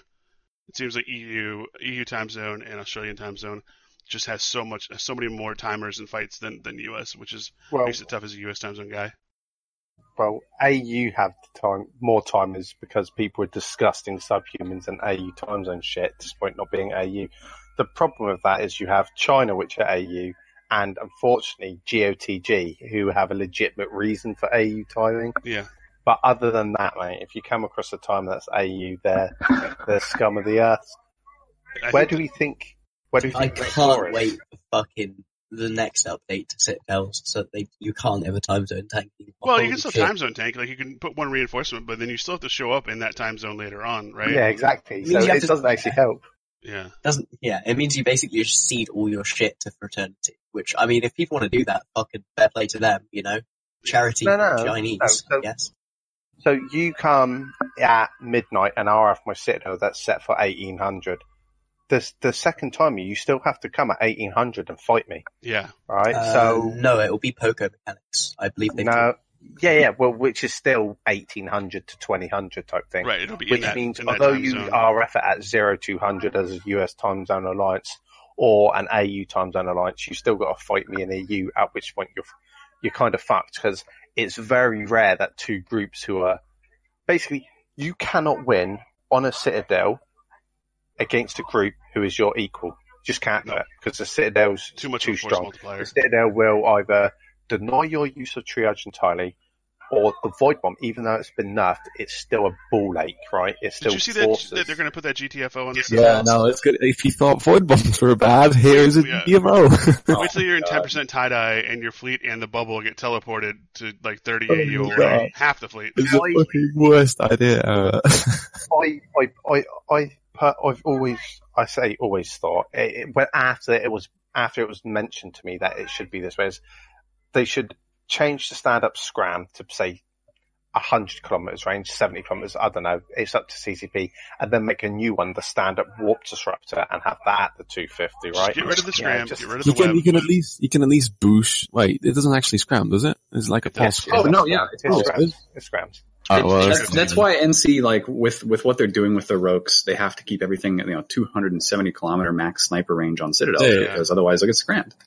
Yeah, I didn't actually know. I'd never warp off on a fight, so. Okay. Put a disruptor on there, get rid of the web, and keep the TPs. Those are powerful TPs, and get rid of the bomb launcher. And those things they're still a force multiplier, but there's so much. The worst thing is when CCP, I think it was Fozzy, said something about introducing the GTFO. We can do this cool thing, like introduce the GTFO to a Keepstar, or Keepstar or something. Like he said, it's good because now only one structure and we don't have to worry about 100 Titans shit in them, so we can make it more powerful. So instead of he's gonna make it an unkillable, massively powerful GTFO, it's gonna be worse than a bomb launch. It's gonna be the most retarded thing. Well, CCP just haven't ever gotten something. So everyone in this channel being the FC or one of the FCs in the fleet, I think we can all have the woe that if we ever get within 250 km of a Citadel, then we get scrammed, so there's no anchoring for us, which normally means when their friends come in, we're dead, right? That's just a fact of life, it's just one of those things, and that gameplay is just retarded because it just, if the risk is too high, you can't take it. You can't take it and see what happens because you will never get out. It's a fucking chore. And I don't mind dying because A, I'm rich, and B, I wouldn't even use my money anyway. I'd use Alliance to SRP me. So the loss of the ship is irrespective. It's the loss of me in the fight, right? And although I could use ults, it takes no time at all for people to realise, Death Steve's my ult, because everyone knows that sort of thing. So, unless I buy fresh ults and inject them for certain timers, and then they just have to look and go, they're anchored on this guy. Let's just kill the anchors until it's gone, right? And if you've got a spying on their comms, or in their fleet, you're done because, you've got access to the watch lists and stuff. And, so it... I've never died. I was just saying this the other day. And apart from 2 weeks ago, when I fleet warped my Mac fleet off and I bumped off a DC'd Mac in our fleet, I've never died in an FC ship. Oh, I thought... Wow. Yeah, okay. I can't claim that. Are we talking about that invulnerable FC ship or whatever? No, I was just talking about that. In a T3, like Legion or Tengu, or now Loki, that's what I use, I've never died. I've lost 3 Lokis in the last week and a half, so I'm in a similar scenario, 3 FC Lokis. I accidentally, I thought it was warping my ult in the Scepter, but I was actually tabbed onto Rakdon and warped my damnation to a gate right as the Goon Hurricane fleet land and the Jackdaw fleet. I was like, fuck's sake, not my slaves. But I just hit warp and I managed to warp myself off to the Ash House. That's why there have been 400 goons there because we all just started... No, you just started jumping the gate. I was like, oh my god, this is the fucking dream. Oh man. Peace that way. You guys see happy. That stream that Stunt had the other day? There's there's this last of 150-man goon Jackdaw fleet landing on the gate while he's cloaked in his carrier with gate cloak. He clicks warp, and the Jackdaws just jump through, completely oblivious. Oh my god, yeah, classic. FC that happens so much, though, right? Yeah. So, GTN, what did you wanted to talk about FC ships? I think, right? Yeah, I kind of wanted to just throw the conversation out there because you talk about how much it fucking sucks to get just webbed and killed on the Citadels. And to be honest, most of that is due to the fact that Citadels are ridiculously overpowered in terms of their tackle. Don't forget jam the dam, so you can't lock anything. Within 250 km, they're ridiculously powerful. Past 250 km, they might as well not exist. Right? Oh yeah, so, that engagement range past 250 km, where everyone's just these stupid fits. if you're in, say, the NC Anti-Citadel Rogues and someone decides, you know what's really good? Macarials, and they decide to brawl your rogues in Macarials, you just straight up lose the timer anyway because you're hamstrung with a fit that's got to have a seat, right. Sig amp in the lows and a target painter, right? So it's kind of not target painter, sensor booster. But, yeah, so it's not ideal whatever way you cut it. So what were you looking to ask for, Jintan? Yeah, I just wanted to know like what people's opinions were on that because I haven't really had a chance to talk to a large amount of teams. I think headshotting, although I participated in it when I can, is probably a terrible strategy. Headshot on strategic timers every time, never not headshot because you're there to win, and killing their leadership will make you win. That's what everyone does, and anyone who says they don't is lying. But it's a bad strategy. No, it depends. So if I, for example, in Goons, if you're on the fleet and I kill you, Asher, the fleet's not over. You just get the guy below to pick up your rifle and carry on, and he's not as good as you, so it's strategically better for me. But, no, it's a good strategy for you to do. I mean, I 100% agree with that. I am saying that it is a bad game mechanic. Like, I think that an FC ship is a good idea. Yeah, didn't they want to do that FC ship? That was like, they talked about it a few times. Yeah, it's more that Ozzy is kind of interested in exploring the idea, but he's not committing to it because it doesn't really affect him. It's kind of the same as the... You know what else they talked about a few times? Shield slaves. Yeah. They're coming to Yem. Yeah, right. We're just sitting here waiting and test, man. We'll be the extreme super powerhouse once that shit hits. Dude, and they're going to be flat. Surely they're going to be flat shields. No, they said they weren't because of that very reason, right? Shield supers are bad. Like, I don't like shield slaves won't fix the problem. Especially, it will. Especially if they're flat shields. If they're flat, just like shield percentage, they'll be awful. Test had what 140 facts on that time. It doesn't like one fax's cap transfer.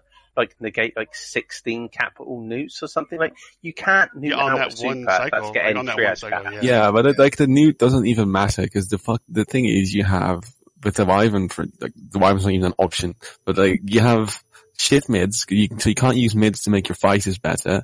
Everything's just bad. That's more to do with slot layout though, as opposed to it being so the cap isn't an issue. No, the cap isn't an issue. The fact is that you don't have the mids to put on making your fighters better, which is the thing they're there for.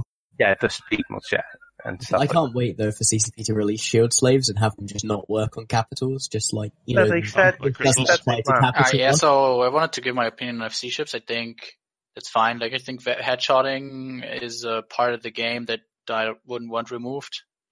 Like you can actively decide to headshot or not to headshot, and you know. No one decides not to, though. That's not really true. That's not really true. Like, if it's a strategic important time, I'm sure headshot is an option. But I, for example, often do not headshot because I think it's a waste of time. You have a chance, like, if you do not have like a gigantic arty fleet, there is a chance that your headshot will go wrong.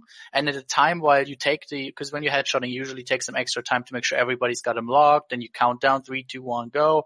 Then he's maybe tanking a bit.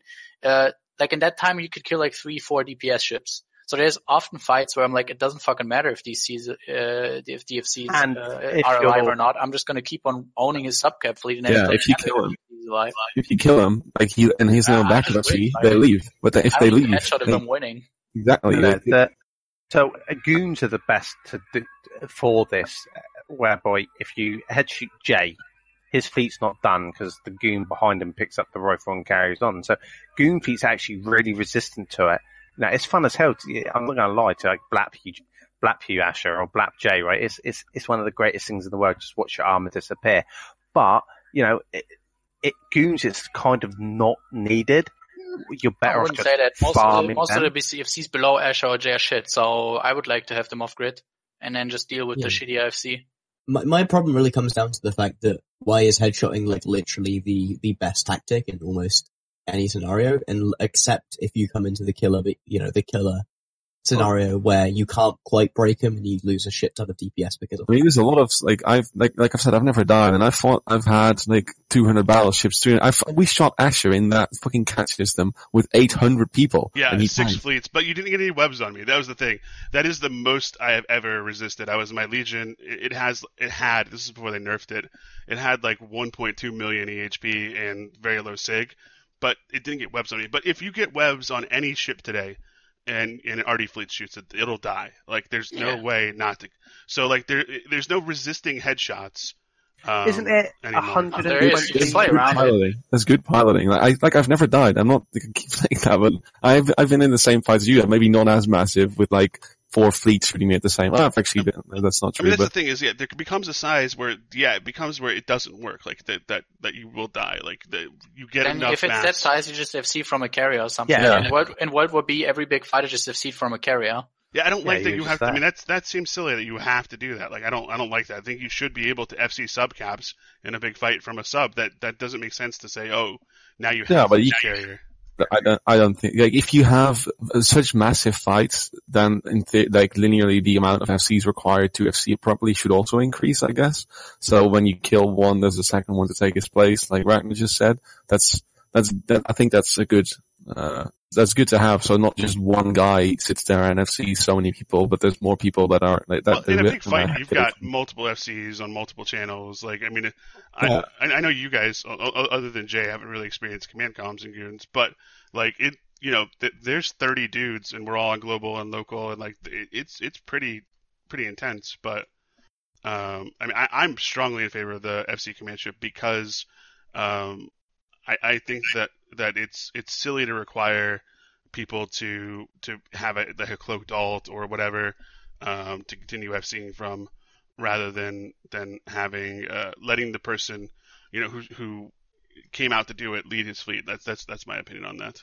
I don't know. Like the way I fly Macarios when there's massive fleets and hold on. I'm literally dying. There's massive fleets. Like you just pull the range because obviously it reduces the damage to your fleet as well. If you're in that sweet spot, if you use tracking disruptors on max versus max, range, you want to be in the flat.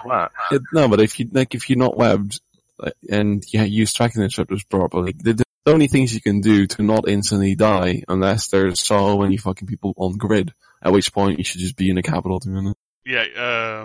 By the way, Patrick, you just put a huge target on your head. Like every FC is like, so he's never died, huh? Yeah, but now I'm an FC and I'm not FC anymore, dude. Now I'm just F1. Oh man, I'm gonna headshot you so hard, Captain. It's gonna be great. Yeah, Jin 10 with the headshot. Don't come into the next timer, boy. You can try, dude. You're all FCs here, so you'll get where I'm coming from, or maybe you won't. No, you're there in the feet. The enemy's decided to headshot, so you're like, alright, they're shooting Ragnar, shoot me. How many of you get the guy who says, can you broadcast? I'm like, no, motherfucker, I'm Ragnar Bar, mate. I'm on your watch list. I should be on your watch list. I'm at the top of it. Rep me, don't broadcast for reps. I don't ever get that. No one's ever asked me, like, yeah. Yeah, no, like, that shit just triggers the fuck out of me. You're like, rep me. And they're like, broadcast? I'm like, no, I think... Okay. Well, I still broadcast if I get primary. Do you? I don't. It's literally one click for me. It doesn't fucking matter. I broadcast when I get locked up. I say it audibly. I'm like, oh, they're shooting me, when the spy says they're gonna go for you and just okay, guys, everybody pay attention. They're gonna shoot me in a sec. I'm gonna broadcast in a sec, and then they have time to lock me, and then I'm fine. Like start rapping me now, and then the one or two guys die before me. I do, but sometimes when it's really intense, they don't have the locked things anymore. I don't know. I just give them time to lock me up, and then start rapping when they're getting ready to fire, so the reps are already cycling. I mean, that's the thing about headshot attempts is pretty much every FC knows it's coming because you have someone in the comms saying, "Oh, they're saying they're going to shoot you now." So it's just a matter of like, can your reps hold against their volley? And yes or no, like it's pretty. Well, it's coming because certain groups do it, certain groups don't, type thing. But what groups don't? Like in a real fight, I don't. I've never run into this much group that doesn't. Well, the best. I don't. Do the GIGX strategy, whereby every time we ever fought CO2 would just tackle GIGX. We wouldn't shoot him, we'd tackle. And we'd fight till the death. Yeah, you'd just make him watch his entire fleet burn around him, and then you'd kill him last, right? That he would never warp his fleet off if he was tackling. Nah, would he fuck? He'd be like, nope, we're all going down, boys. Certain FCs, and we know that. Certain FCs will not warp off if they're tackled, and so you can hold them and Do you remember that SCSAA timer in, what was it, Vale? I think it was a lawn one, and it was going bad for you guys. World War B, and and Gigax just self-destructed this entire max. He was like, "Fuck you, dude! It's so good."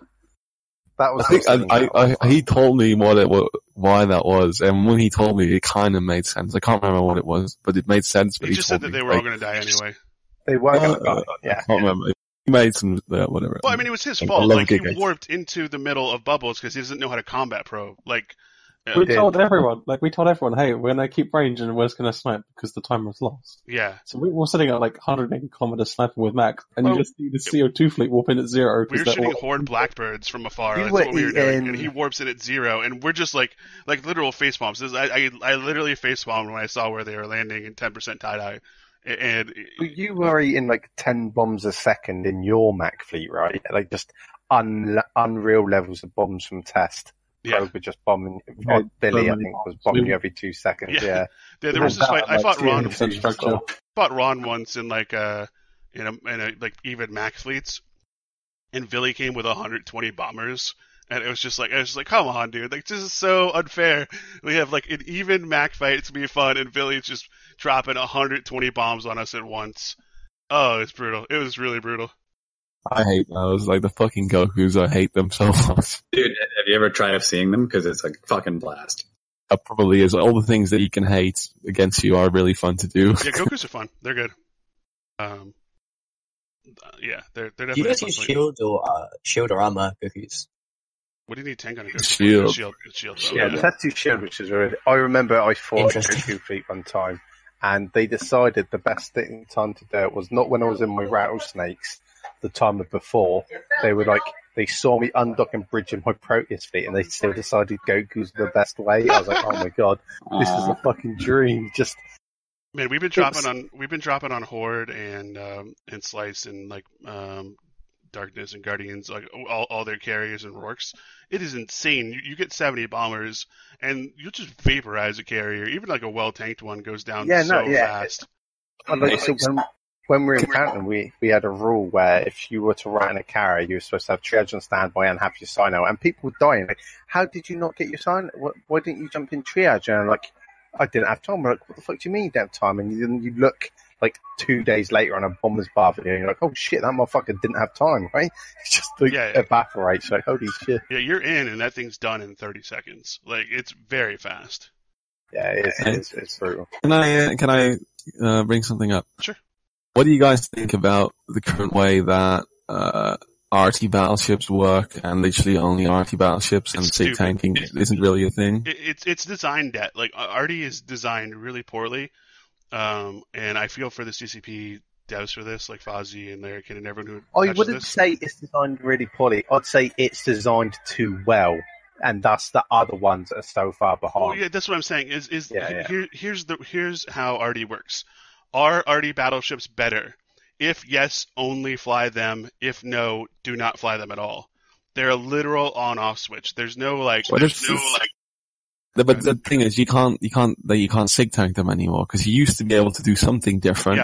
But you can't do that anymore, which is what I think. I really like the idea of the RT doctrine, whereby you go.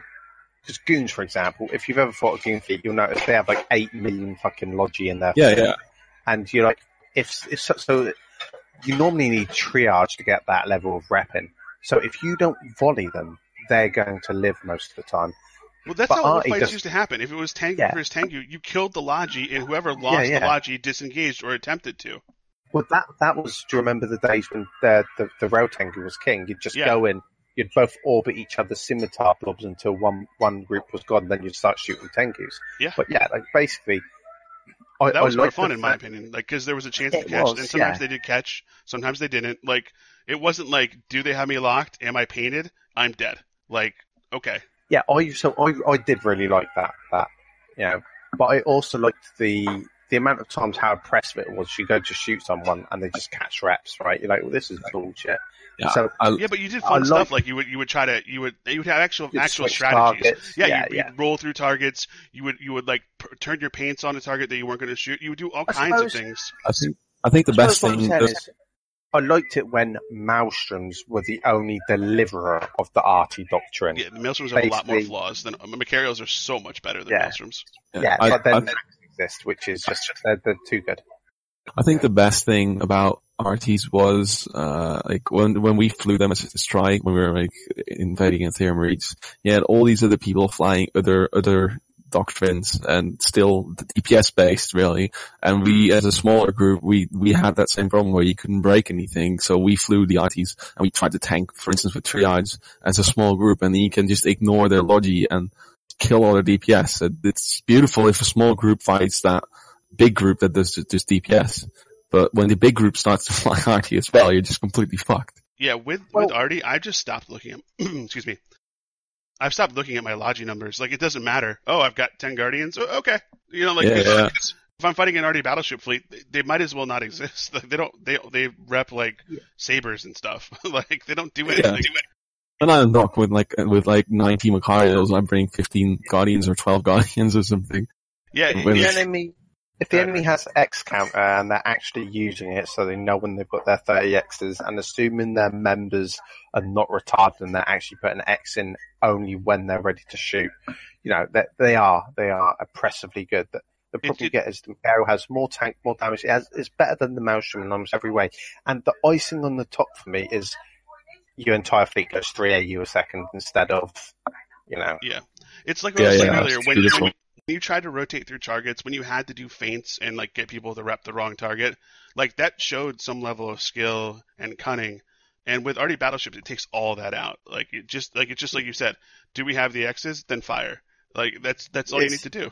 And combine that with the fact that the Macaro actually gets E-War and it gets C-boats as well. So you can choose to go to 150, even 200 km, where mountains just can't touch you. Yeah. I think that never punished by positioning. I think there's definitely some skill involved, especially when you use like the double tracking computer Mikhail, because there's a sweet spot where you need to be, and if you get outmaneuvered, the tracking disruptors don't do much. But if you're there, it's really powerful, which is skill based, I guess. Yeah, no, I mean, it's not like, I'm not saying there's no skill, but there's certainly a lower level than there was before. Oh yeah, I agree. Like the thing, but yeah, I don't know how SafeSpeak could fix it, because we could go back to more powerful AHACs again or something. Yeah, since T3's got killed, so the counter to the artillery Macarial was the Proteus, and you just prayed they didn't have refits and cargo and a Nesta type thing. Yeah. But now there is no counter to the artillery Mac. Yeah, I mean, I think that you just nerf artillery across the board and let lasers and rails and missiles flourish for a while. Let new meta develop. Fly beam again. Everyone will just fly like beam nightmares though. Because beam nightmares are like really good. And I'll run Apox. Like I would love to run Apox against beam nightmares. That'd be a change. It'd be interesting. Maybe I'll run Tengus. Like we'll try. Like it'd be more interesting. I just can't wait until the meta shifts off artillery, just so I can specific tank again. Yeah, trying new things. Yeah. Dude, fucking specific tanking is so cancer, though. I loved it because you were rolling the dice, and if, you know, so you're fighting a Pharax gang, you're like, yeah, I'm going to Kintam tank me. Fuck you, boys. And then randomly, a couple of bombers to cope with fucking... Yeah, the bombers could really mess you up. You know, it's like the Star days, when you have EM Hardener and Explosive Hardener versus the Curators and Balance, and then all of a sudden you get dragged to zero and they drop guards, so you're like, fuck. I bombed Horde in GOTG the other day, and they had a Confessor fleet with Defender launchers. I threw 38 bombs. Take a guess how many landed. Zero. Yeah, zero. 50-man Confessor fleet, zero bombs landed. Do we like those Defender launchers? Man, yeah, they're pretty good. I remember when it was Ishtars versus Ishtars, I used to FC from an Impel, because you can get like 2 million HP on an Impel on Explosive. Yeah. Those were the good days. No, I think Defender launchers are good, man. I think bombers are super oppressive to I don't think that's large true. Mass fleets. So I have never been bombed ever. Even though I fought Brave, I fought Goons, I fought everyone, I have never been bombed to the point where I went, oh no, look at that, 20% armor damage. Oh no, it's never been an issue for me because I've always had good people doing defensive Victor bubbling. You know, I've always had things in place. Back when it was AMC, Kunmi, Carbon Fury, When I Am in Space, bombers were totally oppressive then. But to me, they were allies. Yeah, valued allies. Yeah, yeah. You had Odell, bless you. You had Odell. He tried. Yeah, Odell was really good, but he was just one, and then there was, I remember in Delve we got you to scrap your rupture doctrine just because Space and AMSI just killed them. Like, you'd undock, and they'd just bomb the undock, and people just wouldn't dock in time, and you'd lose like 50 ruptures. It's fucking unreal. Yeah, absolutely. I was the only one on that deployment who didn't get bombed. Like, it was just like, but every FCU who took out a rupture fleet got bombed, other than me. And it was what happened was we scrapped it because Metaphor medium artillery became like 2 million a pop. Anyway, we got a lot of people who have to go, and this podcast has been running for a long time. So I want to thank all my guests. I'm gonna let you go through and give you shout outs. Farmstink, you're up first. Oh, geez, really, I hadn't thought about shout-outs at all. I got a shout-out to our recon group, I guess, because they didn't get enough love yesterday in Billy's SOTA. But, I mean, I'm leaning on those guys so heavy every time I want to roll a fleet and catch. So shout-out to Helothane and recon, man. It's amazing how much you can, like, how many people you need to thank at the end of a good fleet. Thanks, Scouts. Thanks, Recon. You know, thanks, Intel. Thanks, everyone. There's so many people you need to thank who help you do a fleet well. Captain Patrick Archer, what's your shout-outs? Shout out to everyone in Tri. Like, good luck. It's been a lot of fun, and I hope you guys do well in the coming year. And hello, and see you all. Cool, Jay. I don't really have any shout outs this week. Okay. Normally I shout out to Doom, but you get annoyed at that, so I'm not going to shout out to him today. Do I get annoyed at that? I don't think so. Jindan, what you got? Yeah, my shout out is actually to Killer B. You've been a great sparring partner for Providence, and I think we've learned a lot and probably improved because you've enjoy punching our shit. Iron sharpens iron. Killer B, who you got? Shout out to my boy Nidisbar, who aspires to be like Asher, like you. And shout outs to NCDOT for, everybody in NCDOT for making my transition so easy. They've been incredibly welcoming, and I'm really enjoying my time. Cool. Rector, you're the final one. Yeah, just a shout out to my corp, and if they get me crows in Secret Santa, they're fucking dead to me. Unfit Daredevils for me. Anyone who gets me an unfit Daredevil, I'll kill you.